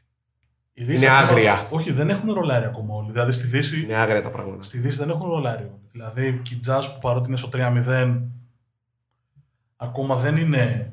Οι Jazz έχουν άλλα προβλήματα. Το μπάσκετ που παίζουν είναι πολύ καλό για την κανονική διάρκεια. Ακριβώς. Αλλά στα playoffs κάτι λείπει. Ακριβώς. Οι Jazz περιμένουν πώς θα είναι. Το Denver, παιδιά, έχει τον MVP μέσα της. Δηλαδή έχει τον MVP, έχει τον Michael Porter Jr. ο οποίος στα 4 από τα μάτια σκιά του εαυτού του και είναι και χτυπημένος ο Μάρι, δεν ξέρεις πώς θα γυρίσει. Ακριβώς. Και τώρα να δούμε ποιοι θα βγουν. Δηλαδή οι Kings θα είναι τόσο καλοί όσο φαίνονται. Που δεν νομίζω. Οι Mavericks μετά την δεκαετία σχεδόν του Καρλάι, τι μπάσκετ θα παράγουν? Γενικώς. Το απόλυτο ερωτηματικό. Να το πω διαφορετικά για να το κλείσουμε. Jason Kidd. Ο Τζορτζεβιτς. Ο Τζορτζεβιτς της Αμερικής. Έλεγα να το πει κανένας μας αυτό. Αλλά το απογειώργος μας έβγαλε δύσκολη θέση. Και οι δύο κορυφαίοι. Ο Σπέκτας. Ο Σπέκτας το συζητάμε. Δεν μπαίνει κουβέντα. Και όπως το βάλεις στην κουβέντα αυτό είναι θεροβάμων φουλ. Αλλά το θέμα είναι ως προπονητές. Λιποβαρής. Όσο πιο κομψά μπορώ. Για να το κλείσουμε το NBA, γιατί νομίζω ότι έχουμε κάνει επεισόδιο μαμούθ. Ναι, πέρασε και ώρα χαμπάρι, δεν πήραμε πάλι. 2 ώρες. Είναι επεισόδιο ρεκόρ. Δεν έχουμε γράψει ποτέ στο παρελθόν. Η Ανατολή έχει λιγότερα ερωτηματικά και χειρότερες ομάδες. Η Δύση έχει καλύτερες ομάδες, πολλά περισσότερα ερωτηματικά. Καλύτερες ομάδες και πιο πολλές καλές ομάδες. Αυτό, ναι, μεγαλύτερο βάθος και πρώτη βαθμίδα ποιότητας ανώτερη και δεύτερη, τρίτη βαθμίδα πιο πλούσια. Αλλά συμφωνώ με αυτό που λες, η Ανατολή δείχνει να έχει πιο πολλές σταθερές. Αυτή τη στιγμή τουλάχιστον. Ίσως σε 2 μήνες να είναι λίγο συζητάμε άλλα πράγματα. Αφήνουμε ανοιχτή πρόσκληση, όπως γίνεται πάντα, για να συζητήσουμε στην post-season τα δεδομένα και να δούμε από όλα αυτά που είπαμε τελικά τι επικράτησε. Ναι. Θα έρθουμε Μάρτιο εδώ πέρα, ας πούμε, και μπορεί να μην ισχύει τίποτα με αυτό. Να γελάμε με αυτά που λέγαμε τώρα. Δεν υπάρχει ντροπή. Πέρσι λέγαμε για τη Χίμ και ότι θα είναι άνετα στα play-off και η ομάδα διαλύθηκε. Ήταν τελευταία με 2 φορές χειρότερη. Α, έτσι λέγατε. Πώς. Κάτσε ρε, τι έμπνευση είχατε με τη Χίμκι. Πέρσι είχαμε μια έμπνευση. Α, καλά, εντάξει. Τα βάλαμε κάτω τα κουκιά και μας έβγαινε στην οκτάδα. Γιώργο, σε λίγο να σας ευχαριστούμε πάρα πολύ. Εγώ σας ευχαριστώ και συγγνώμη κιόλας γιατί καμιά φορά παρασύρω με τον Πάσχα και μιλάω πολύ, αλλά ελπίζω να μην μας το κρατήσουν μανιάτικο οι φίλοι μας. Ετοιμαζόμουν να πω ότι ήσουν χυμαρόδης, αλλά όχι κουραστικός σε καμία των περιπτώσεων. Ελπίζω κι εγώ. Αλλά δεν είμαι βέβαιος. Προσωπική εκτίμηση και συγγνώμη θα το πω, ναι, είναι εντελώς αδόκιμο και εντελώς δημοσιογραφικό, αλλά γι' αυτό το κάνω αυτό το podcast, γιατί το κάνουμε για μας. Εγώ πέρασα υπέροχα με έναν άνθρωπο που ξέρει μπάσκετ στην ανώτερη βαθμίδα μασονίας. Καλό. Ναι, καλά. Στην 33η βαθμίδα μασονίας. Τόσο πολύ. Εντάξει. Okay. Σε ευχαριστούμε πάρα πολύ. Εγώ σας ευχαριστώ. Και συνεχίστε να κάνετε αυτό που κάνετε, έτσι χωρίς στερεότυπα. Με βασικό κριτήριο την αγάπη σας για το άθλημα, έτσι άδολη, ρομαντική, αν μου επιτρέπετε το χαρακτηρισμό, γιατί δεν νομίζω ότι έχουμε την πολυτέλεια αυτά να τα αφήνουμε στην άκρη και δυστυχώς αυτή τη στιγμή στο ευρύτερο πεδίο που συζητάμε, δημοσιογραφία κτλ. Δεν είναι πράγματα τα οποία τα έχουμε δεδομένα. Ορίστε. Και δεν το λέω σαν απόδοση των καλών σχολείων. Ή θα δω και αυτό το λόγο κυρίως. Επειδή καλώς και εγώ έχουμε μια σχέση εδώ με τον κύριο στο διαδικτυακή κτλ. Αλλά επειδή αυτό το οποίο κάνετε το κάνετε με αγάπη και χωρίς αγκυλώσεις και άλλου είδους εξαρτήσεις. Ο κύριος που έδειξε ο Γιώργος Συρίγος ήταν ο Γιάννης Αλισανδράτος. Ναι. Είμαστε επί της ουσίας ομόσταυλοι σε έναν βαθμό με τον κύριο, έτσι. Τώρα που και εγώ ανήκω στην οικογένεια της Κίνμπερτ που ήταν και το παλιό στο σπίτι, το αγαπημένο. Και των δύο. Και τον δύο. Ναι, σωστά, το ξεκίνημα. Και το ξεκίνημα και των δύο ήταν εκεί και η φιλία μας γεννήθηκε εκεί. Βέβαια, είναι μια άλλη κουβέντα το πώς ξεκίνησε, με τι ατάκα, δεν μπορώ να την πούμε. Δηλαδή, να σας πω τώρα, να σας πειράξω στον αέρα έτσι πριν το φινάλε. Είσαστε και οι δύο πνευματικά τέκνα του γίγαντα Τσουκά. Όπως έχω πει πάρα πολλές φορές, και ο Νέαν είναι ο επαγγελματικός μου πατέρας και αισθάνομαι ιδιαίτερος περήφανος γι' αυτό. Και δικός μου. Μορφάρα, τι να σας πω. Ήταν ακόμα ένα επεισόδιο του Sport Journeys. Ελπίζω να το απολαύσατε όσο και εμείς. Μας βρίσκεται στο www.sportspavlajourneys.gr όπου ακούτε όλα τα επεισόδια των 2 σεζόν αλλά και τα κείμενά μας για ό,τι μας απασχολεί και ό,τι μας κάνει trigger από το αθλητικό και όχι μόνο πεδίο. Για πολλωστή φορά δεν θέλω να σας αφήσω να κάνεις επίλογο. Έτσι. Καλά πήγε αυτό. Μετά από 2 ώρες ήθελα κάτι να σου πω. Για πάμε. Λοιπόν, μας βρίσκεται σε όλες τις πλατφόρμες αναπαραγωγής podcast, Spotify, στο Podbean, στα Apple Podcast, γενικότερα όπου μπορείτε να το βρείτε, στην πλατφόρμα του YouTube φυσικά. Μέχρι την επόμενη φορά λοιπόν, να είστε καλά. Γεια σας.